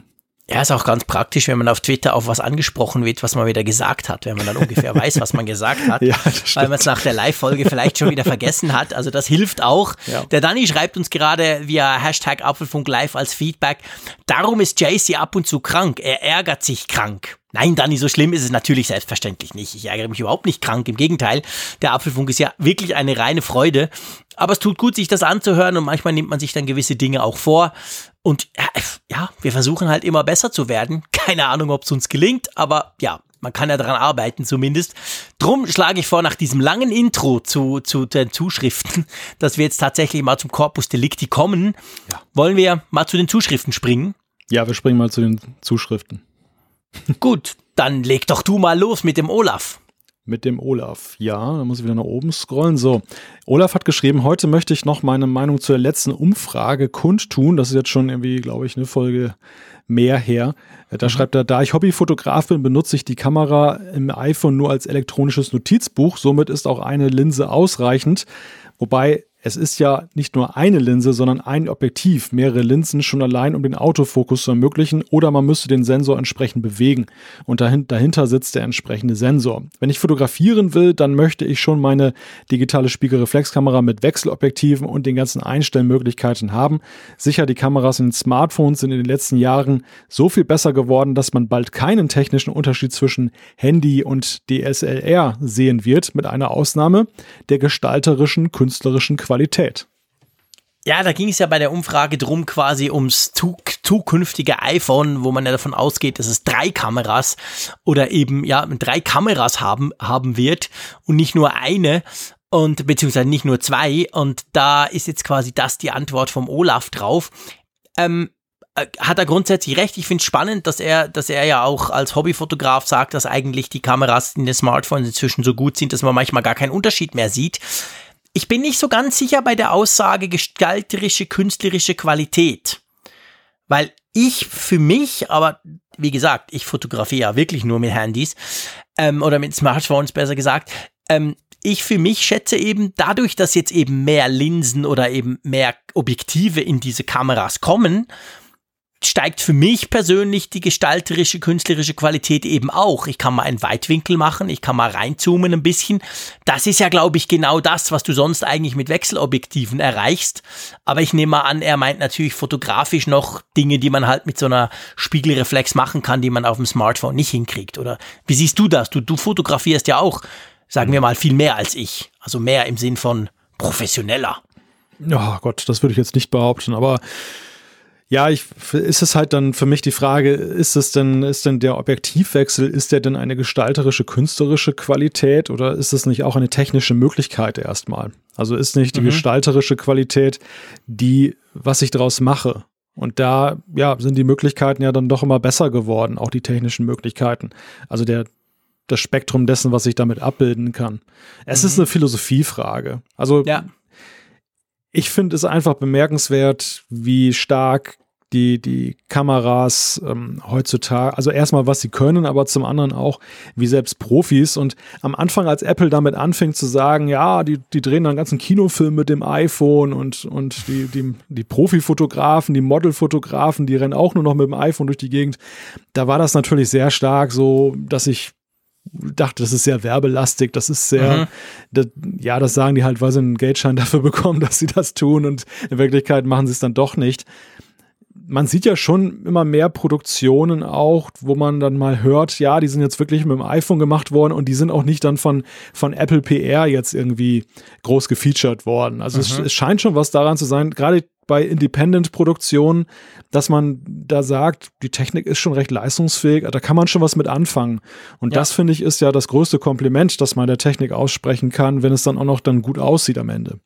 Ja, natürlich, klar. Das ist, das ist definitiv der Punkt. Oder wenn man eben nicht sieht, mit was für Technik das gemacht wurde, dann, dann denke ich, aber ich meine schon, also ich meine, das ist natürlich letztendlich, muss das jeder für sich entscheiden und das ist ja auch das Schöne, wir haben ja meistens die Wahl, dass wir sagen können, wir möchten so oder so, aber ich für meinen Teil stelle einfach fest und ich stelle das vor allem auch fest, wenn ich zum Beispiel Google Fotos oder lass es Apple Fotos sein angucke, die schlagen einem ja ab und zu Bilder vor. So, oh, guck mal, der Kleine, wie der groß geworden ist und dann paff, siehst du, wo er zwei war, irgendwas. Und was ich immer mache, einfach weil es mich interessiert und weil ich es ja selber auch vergesse immer, ich gucke immer mit was für, das kann man ja unter Information, je nach, je nach Tool, kann man ja gucken, mit was für einem Gerät das denn aufgenommen wurde, dieses gesagte Foto. Und da sehe ich mal bei mir natürlich die ganze Palette von iPhones seit irgendwie 2008 oder 9, beziehungsweise ich stelle bei mir fest, dass ich vor, ich glaube es war 2011 und das iPhone 4, 4S oder 4, ich bin nicht mehr ganz sicher, also 2010 oder 2011, da, von dem Moment an, habe ich plötzlich mehr Fotos mit dem Smartphone gemacht, als mit der Knipse, die ich vorher hatte. Ich hatte aber keine Spiegelreflex, sondern so eine Kompaktkamera. Und vorher war alles mit Kompaktkameras. Und dann hat's gewechselt und seit, ich würde sagen, vier, fünf Jahren gibt es überhaupt keine Fotos mehr, die ich mit der Kamera mache. Ich mache alles mit dem Smartphone. Ich finde das immer noch ganz spannend, wenn man das mal so ein bisschen durchguckt. Ja. Ja, ja, definitiv. Also geht mir auch so, wenn ich das durchgucke, welche Evolution diese mhm. Bilder halt dann so. Und wie viel besser haben. die halt auch wurden. Es ist schon krass. Mhm. Also ich sehe bei meinen Bildern, und ich meine, seien wir ehrlich, ich fotografiere plus minus immer das gleiche über die Jahre, ähm, sehe ich wirklich von Jahr zu Jahr früher krasse Riesenschritte und inzwischen muss man schon sagen, wird's kleiner, aber trotzdem ist es noch absolut ohne Probleme möglich, ein Foto irgendwie so, sagen wir mal, halber, äh, halber iMac-Bildschirm aufzuzoomen und so eins mit dem iPhone 7 und dann eins oder 7 Plus war's und dann jetzt eins mit dem iPhone 10s, da, da sieht man schon einen gewaltigen Unterschied. Es ist nicht so, dass die Entwicklung ihnen gestoppt wäre. Hm. Sie ist vielleicht nicht mehr so ganz augenfällig plötzlich, aber es sind immer noch recht krasse Schritte, die da passieren, finde ich. Ja, ich stelle bei meinen Bildern vor allem fest, dass es eine Entwicklung dahingehend gibt, also wenn ich die ersten Smartphone-Bilder betrachte und dann Jahre später die heutigen, mhm. dass sich die Bildmotive zunehmend auch Indoor breit gemacht haben. Also ganz am Anfang war es genau. so, man, genau. man, man wusste, man konnte nur draußen damit fotografieren, weil einfach das Licht innen war grauselig, es war alles dann so, ja, verwaschen, entweder halt dann mit, mit zu ho hoher ISO-Zahl, also alles mhm. körnig, mhm. oder es war dann eben so, dass dann eben Bewegungsunschärfen noch und nöcher da drin waren, es waren keine vernünftigen Bilder möglich. Und mhm. man kann halt wirklich so sehen, wie so die Kamera so langsam von außen nach, nach ins Haus reinwandert und dann auch in Häuser reinwandert, die immer dunkler werden. Und das, das finde ich eigentlich ganz witzig, Spannend. wenn man sich ja, diese genau. Entwicklung mal betrachtet. Ich glaube, das ist ein ganz entscheidender Punkt. Du hast recht. Ich meine, vor ein paar Jahren, man, man hat es gar nicht versucht. Man hat gar nicht versucht, sein, sein Kind zu, zu Hause drin im Wohnzimmer zu fotografieren. Es ging sowieso schief. Also hast du da entweder, ich weiß sogar, das einzige Mal, wo ich wirklich konstant über Monate eine DSLR genutzt, also eine Spiegelreflex genutzt habe, war, als die Kinder noch ganz klein waren und ich habe die einfach, ich habe die nie scharf drauf bekommen, weil die, die, die halten ja nie still. Das bewegt ja die ganze Zeit, das zappelt ja die ganze Zeit. Und da hat mich das so genervt, dann habe ich mir so eine DSLR gekauft, eine Nikon D70 oder irgend sowas. Und das war klasse, weil die hatte eine unglaublich schnelle Auslöseverzögerung. Klick und da war es halt gemacht. Und dann aber selbst das hat irgendwann war nicht mehr nötig. Und ja, genau, bei mir ging's so. Und übrigens, der Franz schreibt uns gerade mit dem Hashtag Apfelfunk Live, er schreibt, bin halbberuflich als Fotograf mit DSLR unterwegs und mache trotzdem 99 Prozent meiner privaten Fotos mit dem iPhone.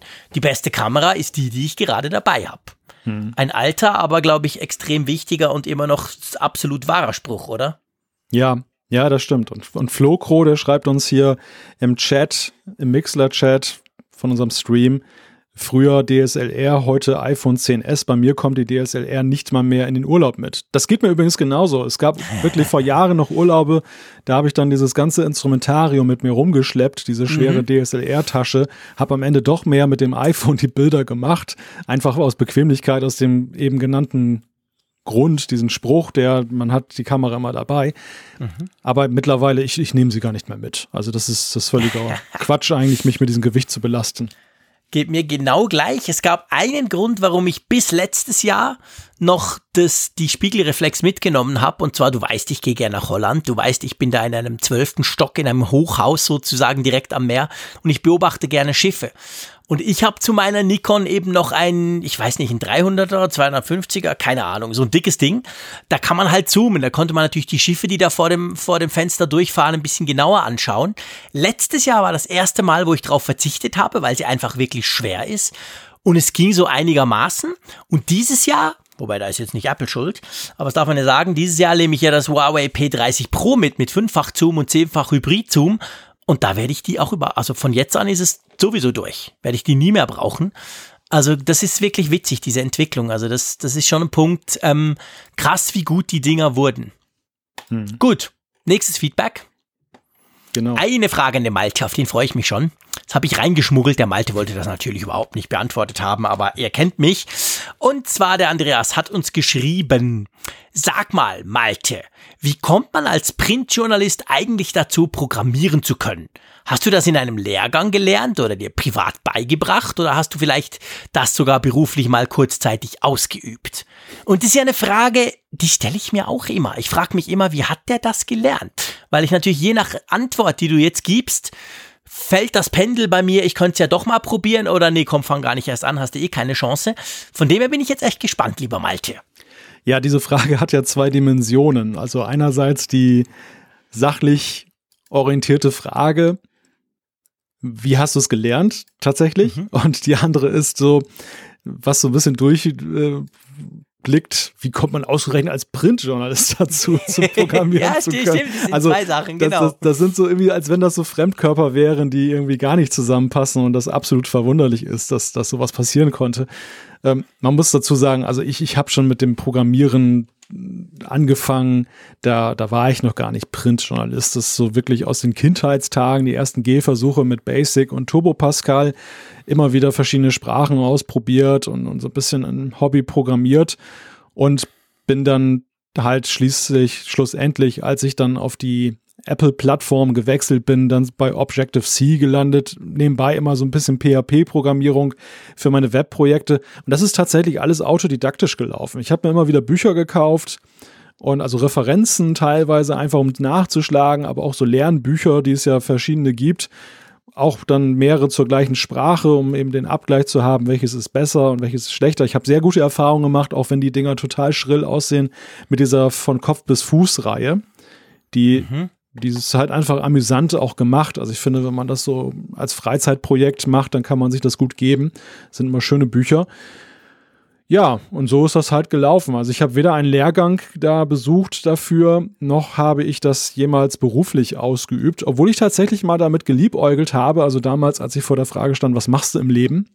Da, mhm. da standen bei mir so die zwei Felder IT oder eben Journalismus zur Auswahl ja, wenn man bedenkt oder wenn man darauf blickt, wie die Medien sich heute entwickeln, hätte ich vielleicht besser das mit der Programmierung gemacht. Aber nein, mir macht das ja weiterhin Spaß, eben in den Medien tätig zu sein. Und gerade in den Medien ist ja auch immer mehr gefragt, auch dann ähm, ja Programmierung und und dass man dass man eben auch die technischen Zusammenhänge dann versteht. Also das, das ist eigentlich so eine Kompetenz und deshalb so sehr das ja im ersten Moment ähm, vielleicht auch als Affront verstanden werden kann, aber nein, es ist wirklich so, dass sich ja oftmals im, im Journalismus und speziell im Printjournalismus viele Menschen tummeln, die eben mit Technik und, und Programmieren nicht viel am Hut haben, weil sie einfach Aha. dann lieber schreiben, also eher die, die geisteswissenschaftliche. Komponente wertschätzen.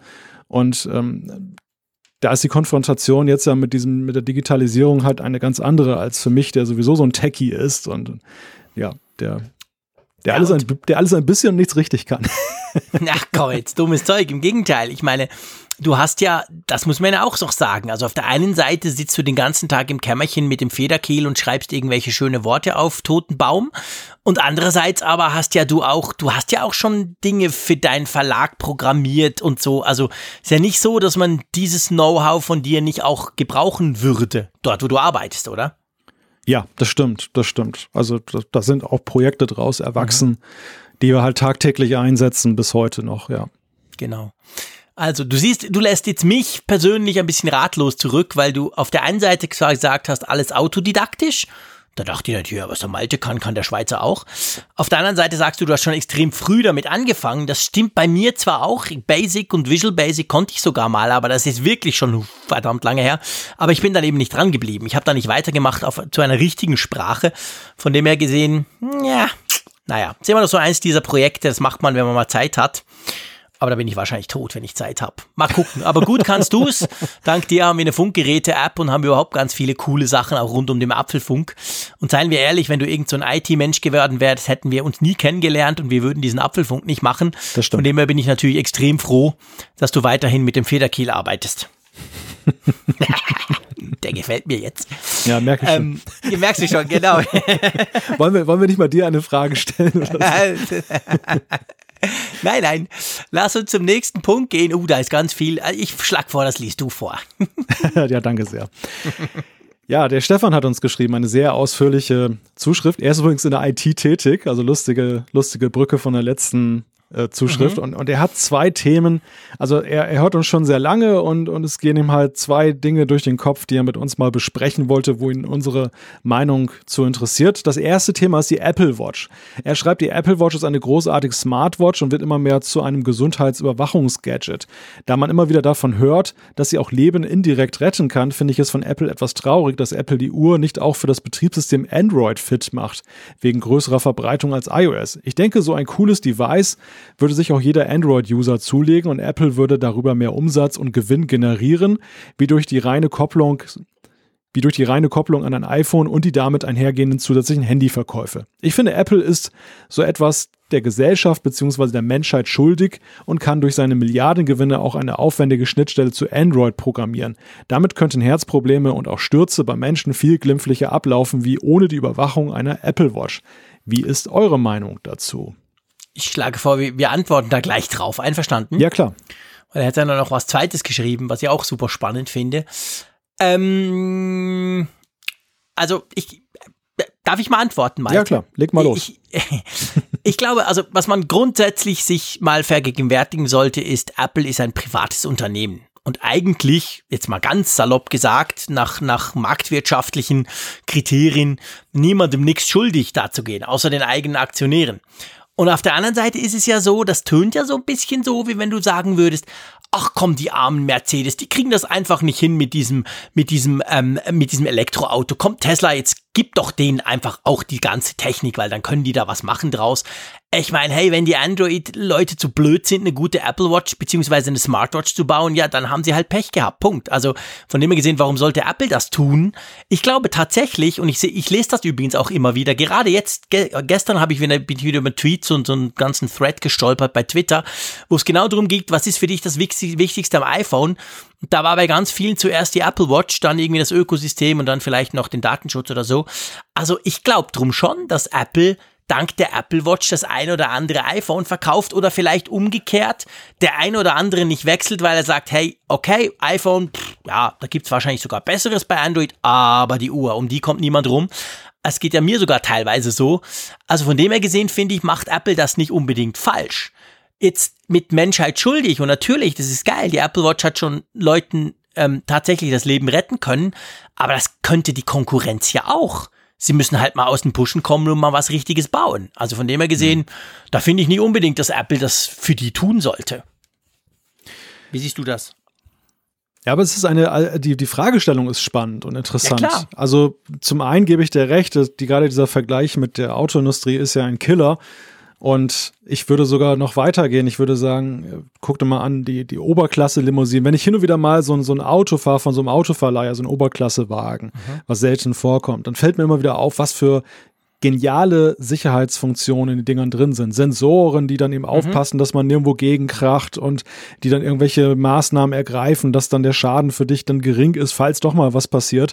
Und da könnte man ja genauso argumentieren, wieso sollen denn nur die oberen 10.000, die sich jetzt mhm. so einen dicken Mercedes, einen dicken BMW oder Audi leisten können, warum werden die besser beschützt als beispielsweise der, was weiß ich, Dacia-Fahrer mit dem Grundmodell? Da könnte genau. man ja auch argumentieren, warum ist das so? Das ist natürlich, das ist so gewollt, das ist halt mal Marktwirtschaft, dass, dass ähm, mhm. es einerseits dann Preisunterschiede gibt und eben auch Entwicklungsunterschiede. Andererseits bin ich oder kann ich das natürlich schon auch nachvollziehen, worauf äh, Stefan hier anspielt, Apple hat das PR-mäßig natürlich so gemacht, dass sie die Apple Watch gerade mit dem Thema Gesundheit so verkaufen, als wenn es gar nicht mal so darum geht, ihr Säckel halt dann mehr zu füllen mit Geld, sondern ja, als, ja, genau. als wenn es eben darum geht, die, die, die Menschheit und die Welt zu einem besseren Ort zu machen. Und sowas ist natürlich dann so, so gut das funktioniert, so sehr ist das natürlich PR-mäßig, wenn man das so betrachtet wie Stefan, auch ein Boomerang, weil du dann sehr schnell in so eine Ecke gerätst, dass du irgendwie so von der Schiene, ja, das ist eigentlich Grundversorgung kommst. Und dann könntest du natürlich sagen, ja, da müsste aber eigentlich jeder mit sowas ausgestattet werden oder zumindest gleiche Bedingungen. Und deshalb kann ich diese, diese Fragestellung schon gut verstehen, dass man das so sieht, dass, dass man diese, diese, diese Frage so aufwirft. Ich bin dennoch dann auch eher dabei, dass ich sage, ja gut, aber am Ende ist es halt ein, vor allem ein, ein Gadget, ein, ein ja, ein, ein Spielzeug, ein Luxusgegenstand und, und da ist es eben dann die Sache, man muss ihn sich leisten können und andere können ihn ja eben auch nachbauen oder, oder selber dann so, so ein Ding entwickeln. Aber schwierig. Also es ist eine sehr witzige Fragestellung, die, mhm. die Stefan ja, also, hat. Ja, nicht falsch verstehen, Stefan. Also definitiv. Das finde ich interessant und es regt ja zur Diskussion an. Das ist ja das Schöne am Feedback, dass ihr euch, dass ihr uns schickt. Es ist selten einfach irgendwie dupi so oder toll oder so, sondern ihr schreibt wirklich Dinge, wo wir da denken, ja, das regt zum Denken an oder wir können dann drüber diskutieren. Das ist ja klasse. Ähm, den zweiten Teil, ich lese den mal vor, okay? Da geht es nämlich um den CO CO2-Ausstoß wegen dem Nicht-Anschauen von YouTube-Videos. Er hat das so geschrieben und ich dachte so, hä? Und dann, jetzt erklärt das gleich und dann ist mir dann sozusagen ein Licht aufgegangen. Und zwar viele Kinder, auch meine Sprösslinge, Tochter 10 Jahre, Söhne 14 und 21, hören viel Musik über YouTube. Dabei wird oft der gewünschte Song gestartet und das Handy verschwindet in der Hosentasche und die Musik läuft über die Kopfhörer weiter. Trotzdem wird, wenn die Kids unterwegs sind, das Video über zum Beispiel LTE gestreamt, obwohl sich niemand das Video bewusst anschaut. Ich habe eine Webseite gefunden, über die man nur die Musik hören kann, aber das Video nicht abgespielt wird. Der Dienst, äh, glaube, listenio.com. Ich denke aber, dass YouTube bzw. Google dies nicht gerne sieht, weil man gegebenenfalls auf Werbeeinnahmen verzichtet, wenn niemand das Video anschaut. Jetzt kommt das entscheidende Argument dafür. Ich zitiere aus dem nachfolgenden Artikel. Wenn nur 30 Prozent der Nutzer, die sowieso nur an der Musik interessiert sind, diesen alternativen Dienst nutzen würden, dann könnten ungefähr zu Treibhausgaseinsparungen führen von dem Äquivalent von 30.000 Haushalten pro Jahr. Und der schreibt dann, aus meiner Sicht muss YouTube hier eine Lösung anbieten. Was sagt ihr dazu? Ist ein, finde ich, ein interessanter Punkt. Das stelle ich ja bei meinen Kids, die sind zwar noch ein bisschen jünger, stelle ich das auch fest. Und ich meine, das weiß man auch aus Umfragen beziehungsweise aus Studien. YouTube ist der Musikdienst Nummer eins. Punkt. Weit verbreiteter als Spotify, Apple Music und alle anderen zusammen. Aber das ist genau der Punkt. Also das Video guckt wahrscheinlich kaum jemand oder nur eine verschwindende geringe Minderheit, aber man will es halt hören. Und dann läuft das halt und wird dann halt gestreamt, braucht natürlich mehr Bandbreite, so ein Video, als quasi die Musik. Ähm, ja, also ich könnte jetzt wieder, soll ich das Oberklasse-Argument bringen? Ja, mach doch mal kurz. Ich habe hab da auch noch eine. Nicht. du fürchtest dich schon wieder vor irgendwelchen erbosten Zuschriften, gibst du? ja, ja. unser, unser Feedback-System ist skalierbar, lieber Jean-Claude. ja, eben, also kein Problem. Und ich bin ja sowieso der, der immer diese. Nee, ist ganz einfach. Also ich, ich für unseren Haushalt habe die Lösung gefunden, die nennt sich YouTube Premium. Kostet zwar was, aber da kannst du genau das tun. Da hast du erstens YouTube Music dabei und YouTube Music ist ja eigentlich nichts anderes. Ein guter Teil kommt von YouTube, von der Musik, dann noch ein paar sonstige. Und da kannst du sie eben bei jedem Video, also kannst bei jedem Titel sagen, mit Musik oder ohne. Dann Wächst du ohne.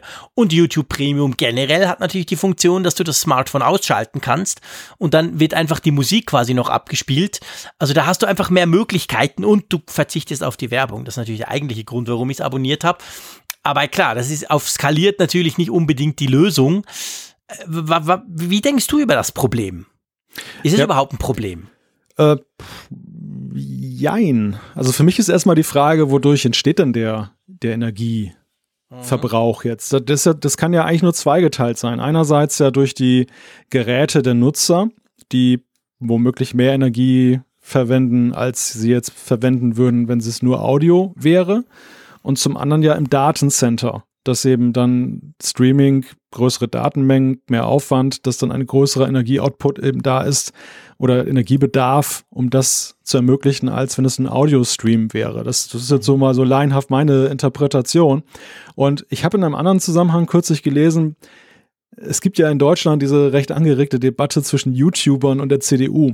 Und da war mhm. so ein Argument, der aus, dass das aus der Politik so kam, ähm, dass es ja angeblich etwas fadenscheinig sei, dass, dass die YouTuber sich da so aus dem Fenster lehnen, gerade in Sachen Klimaschutz, wo sie doch dann, weil sie bei YouTube dann da so und so viele mhm. äh, Views generieren, doch dann selber dazu beitragen, dass so riesige Datencenter dann betrieben werden müssen, die einen riesigen CO2-Ausstoß haben, weil so und so viel Energie da reingeht und so weiter.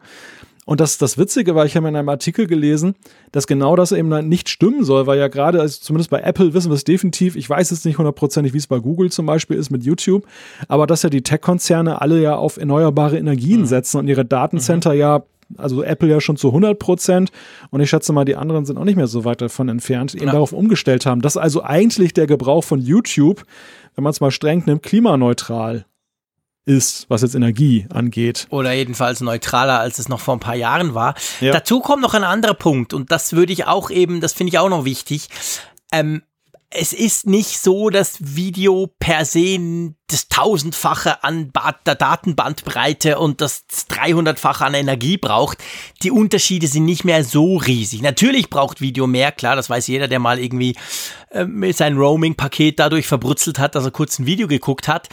Aber ähm, ich glaube, auch da ist natürlich, ist es inzwischen viel, viel, ähm, diese Codecs sind auch viel, viel effizienter geworden.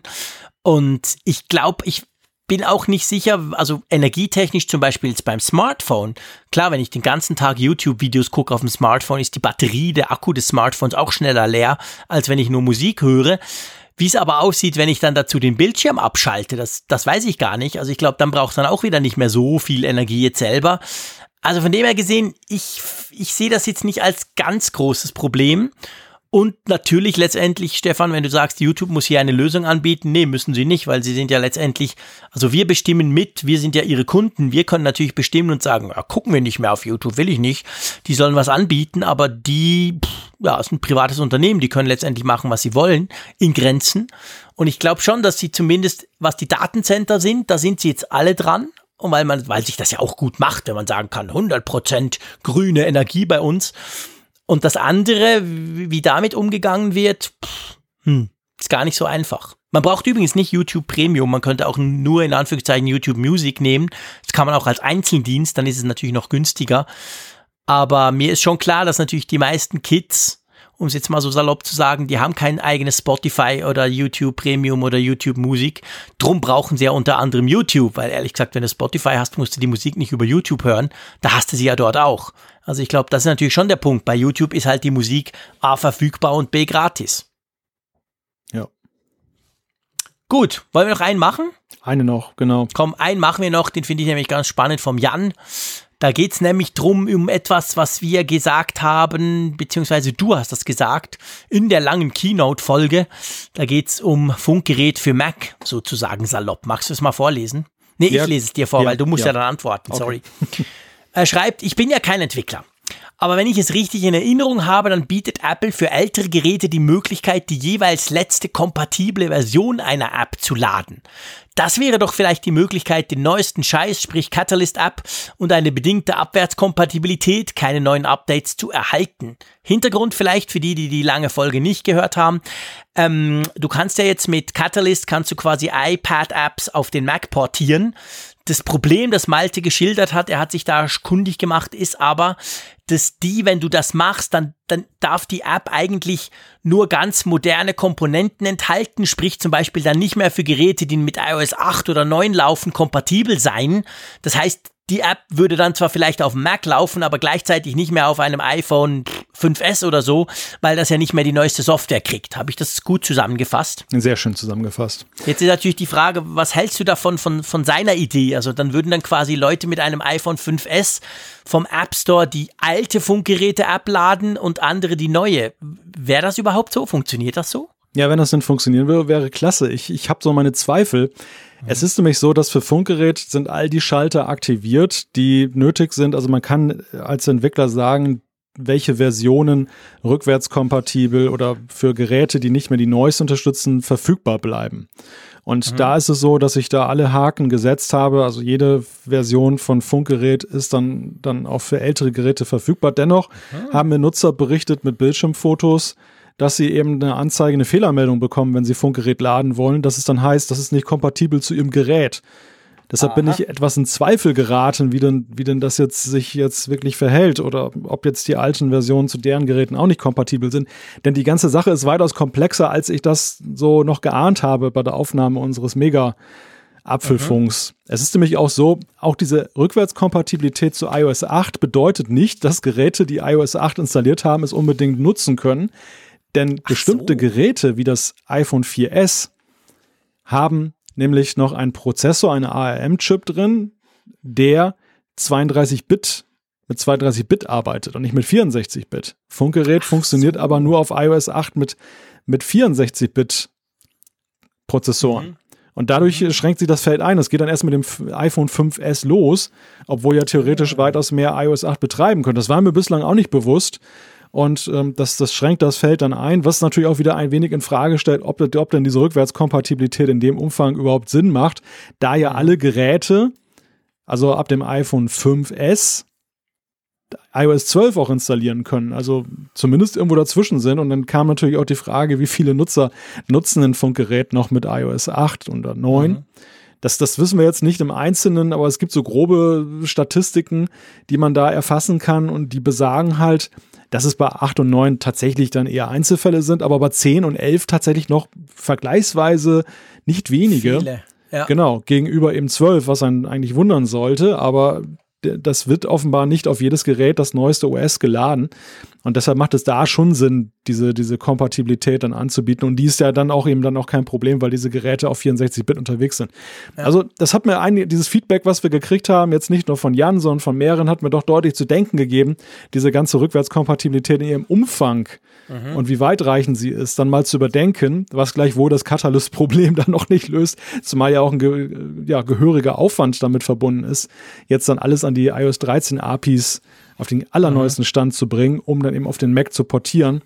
Deshalb, es gibt vieles, was mich interessiert, aber die, die Mac-Version von Funkgerät kann ich zum gegenwärtigen Zeitpunkt nicht versprechen. Nein, ich glaube, das ist ja auch nicht unbedingt nötig, sage ich jetzt einfach mal so. Sage ich natürlich auch der, der als der, der nicht programmieren kann und dir daher auch nicht helfen kann. Aber ähm, es ist spannend. Also man sieht, äh, die, unsere Hörerschaft beschäftigt sich mit diesen Dingen, die wir da erzählen und, und, und macht auch Vorschläge, wie man das gucken könnte. Das ist natürlich schon interessant. So, ich würde sagen, das war eine schöne Folge. Die war in normaler Länge sozusagen. Und wir wollen ja da nicht, dass das einreißt mit diesen ewig langen Folgen, lieber Malte. Drum schlage ich vor, wir beschließen die Ausgabe 173. Natürlich im Wissen, dass es nächste Woche schon die 174 gibt. Ja, mir bleibt eigentlich nur dir Danke zu sagen rüber an die Nordsee. Hat Spaß gemacht. Es kam mir gar nicht vor, als seien das erst zweieinhalb Tage, dass wir zusammen aufgenommen haben. Also das könnte man so oft machen. Das war jetzt überhaupt nicht so, dass ich nach viereinhalb Stunden dachte, so, jetzt brauche ich mal zehn Tage Ruhe vor dem Malte. So war es nicht. so wird es nicht sein. Das ist schön. Und euch, liebe Hörerinnen und Hörer, natürlich sowieso super. Seid ihr immer dabei. Schreibt uns so spannende Zuschriften immer. Freut uns riesig. Und ich sage wie immer, tschüss aus Bern. Das hast du so wunderschön gesagt. bei mir bleibt eigentlich nur die Frage noch offen, ist Bern noch im Dark Mode? Oh, Bern ist extrem im Dark Mode. Und zwar also mehr als beim iPhone. Draußen ist es super finster. Ich hatte noch Bedenken, ehrlich gesagt, weil nämlich gerade als wir losgelegt haben, ist so ein Gewitter rumgezogen. Ich saß mal links blitzen, ich saß mal rechts blitzen, aber es hat weder geregnet noch war es bei uns direkt quasi über meinem Häuschen oder so, weil ich hatte noch die Befürchtung, gegen ein Gewitter ansprechen zu müssen. Aber das war's nicht. Aber der Dark Mode, der ist definitiv aktiviert und jetzt dann quasi noch als, als Steigerung sozusagen, obwohl man das ja im Podcast ja nicht sagen kann. Aber ähm, bei mir kommt jetzt dann gleich der Sleep Mode. Bis dann. Tschüss.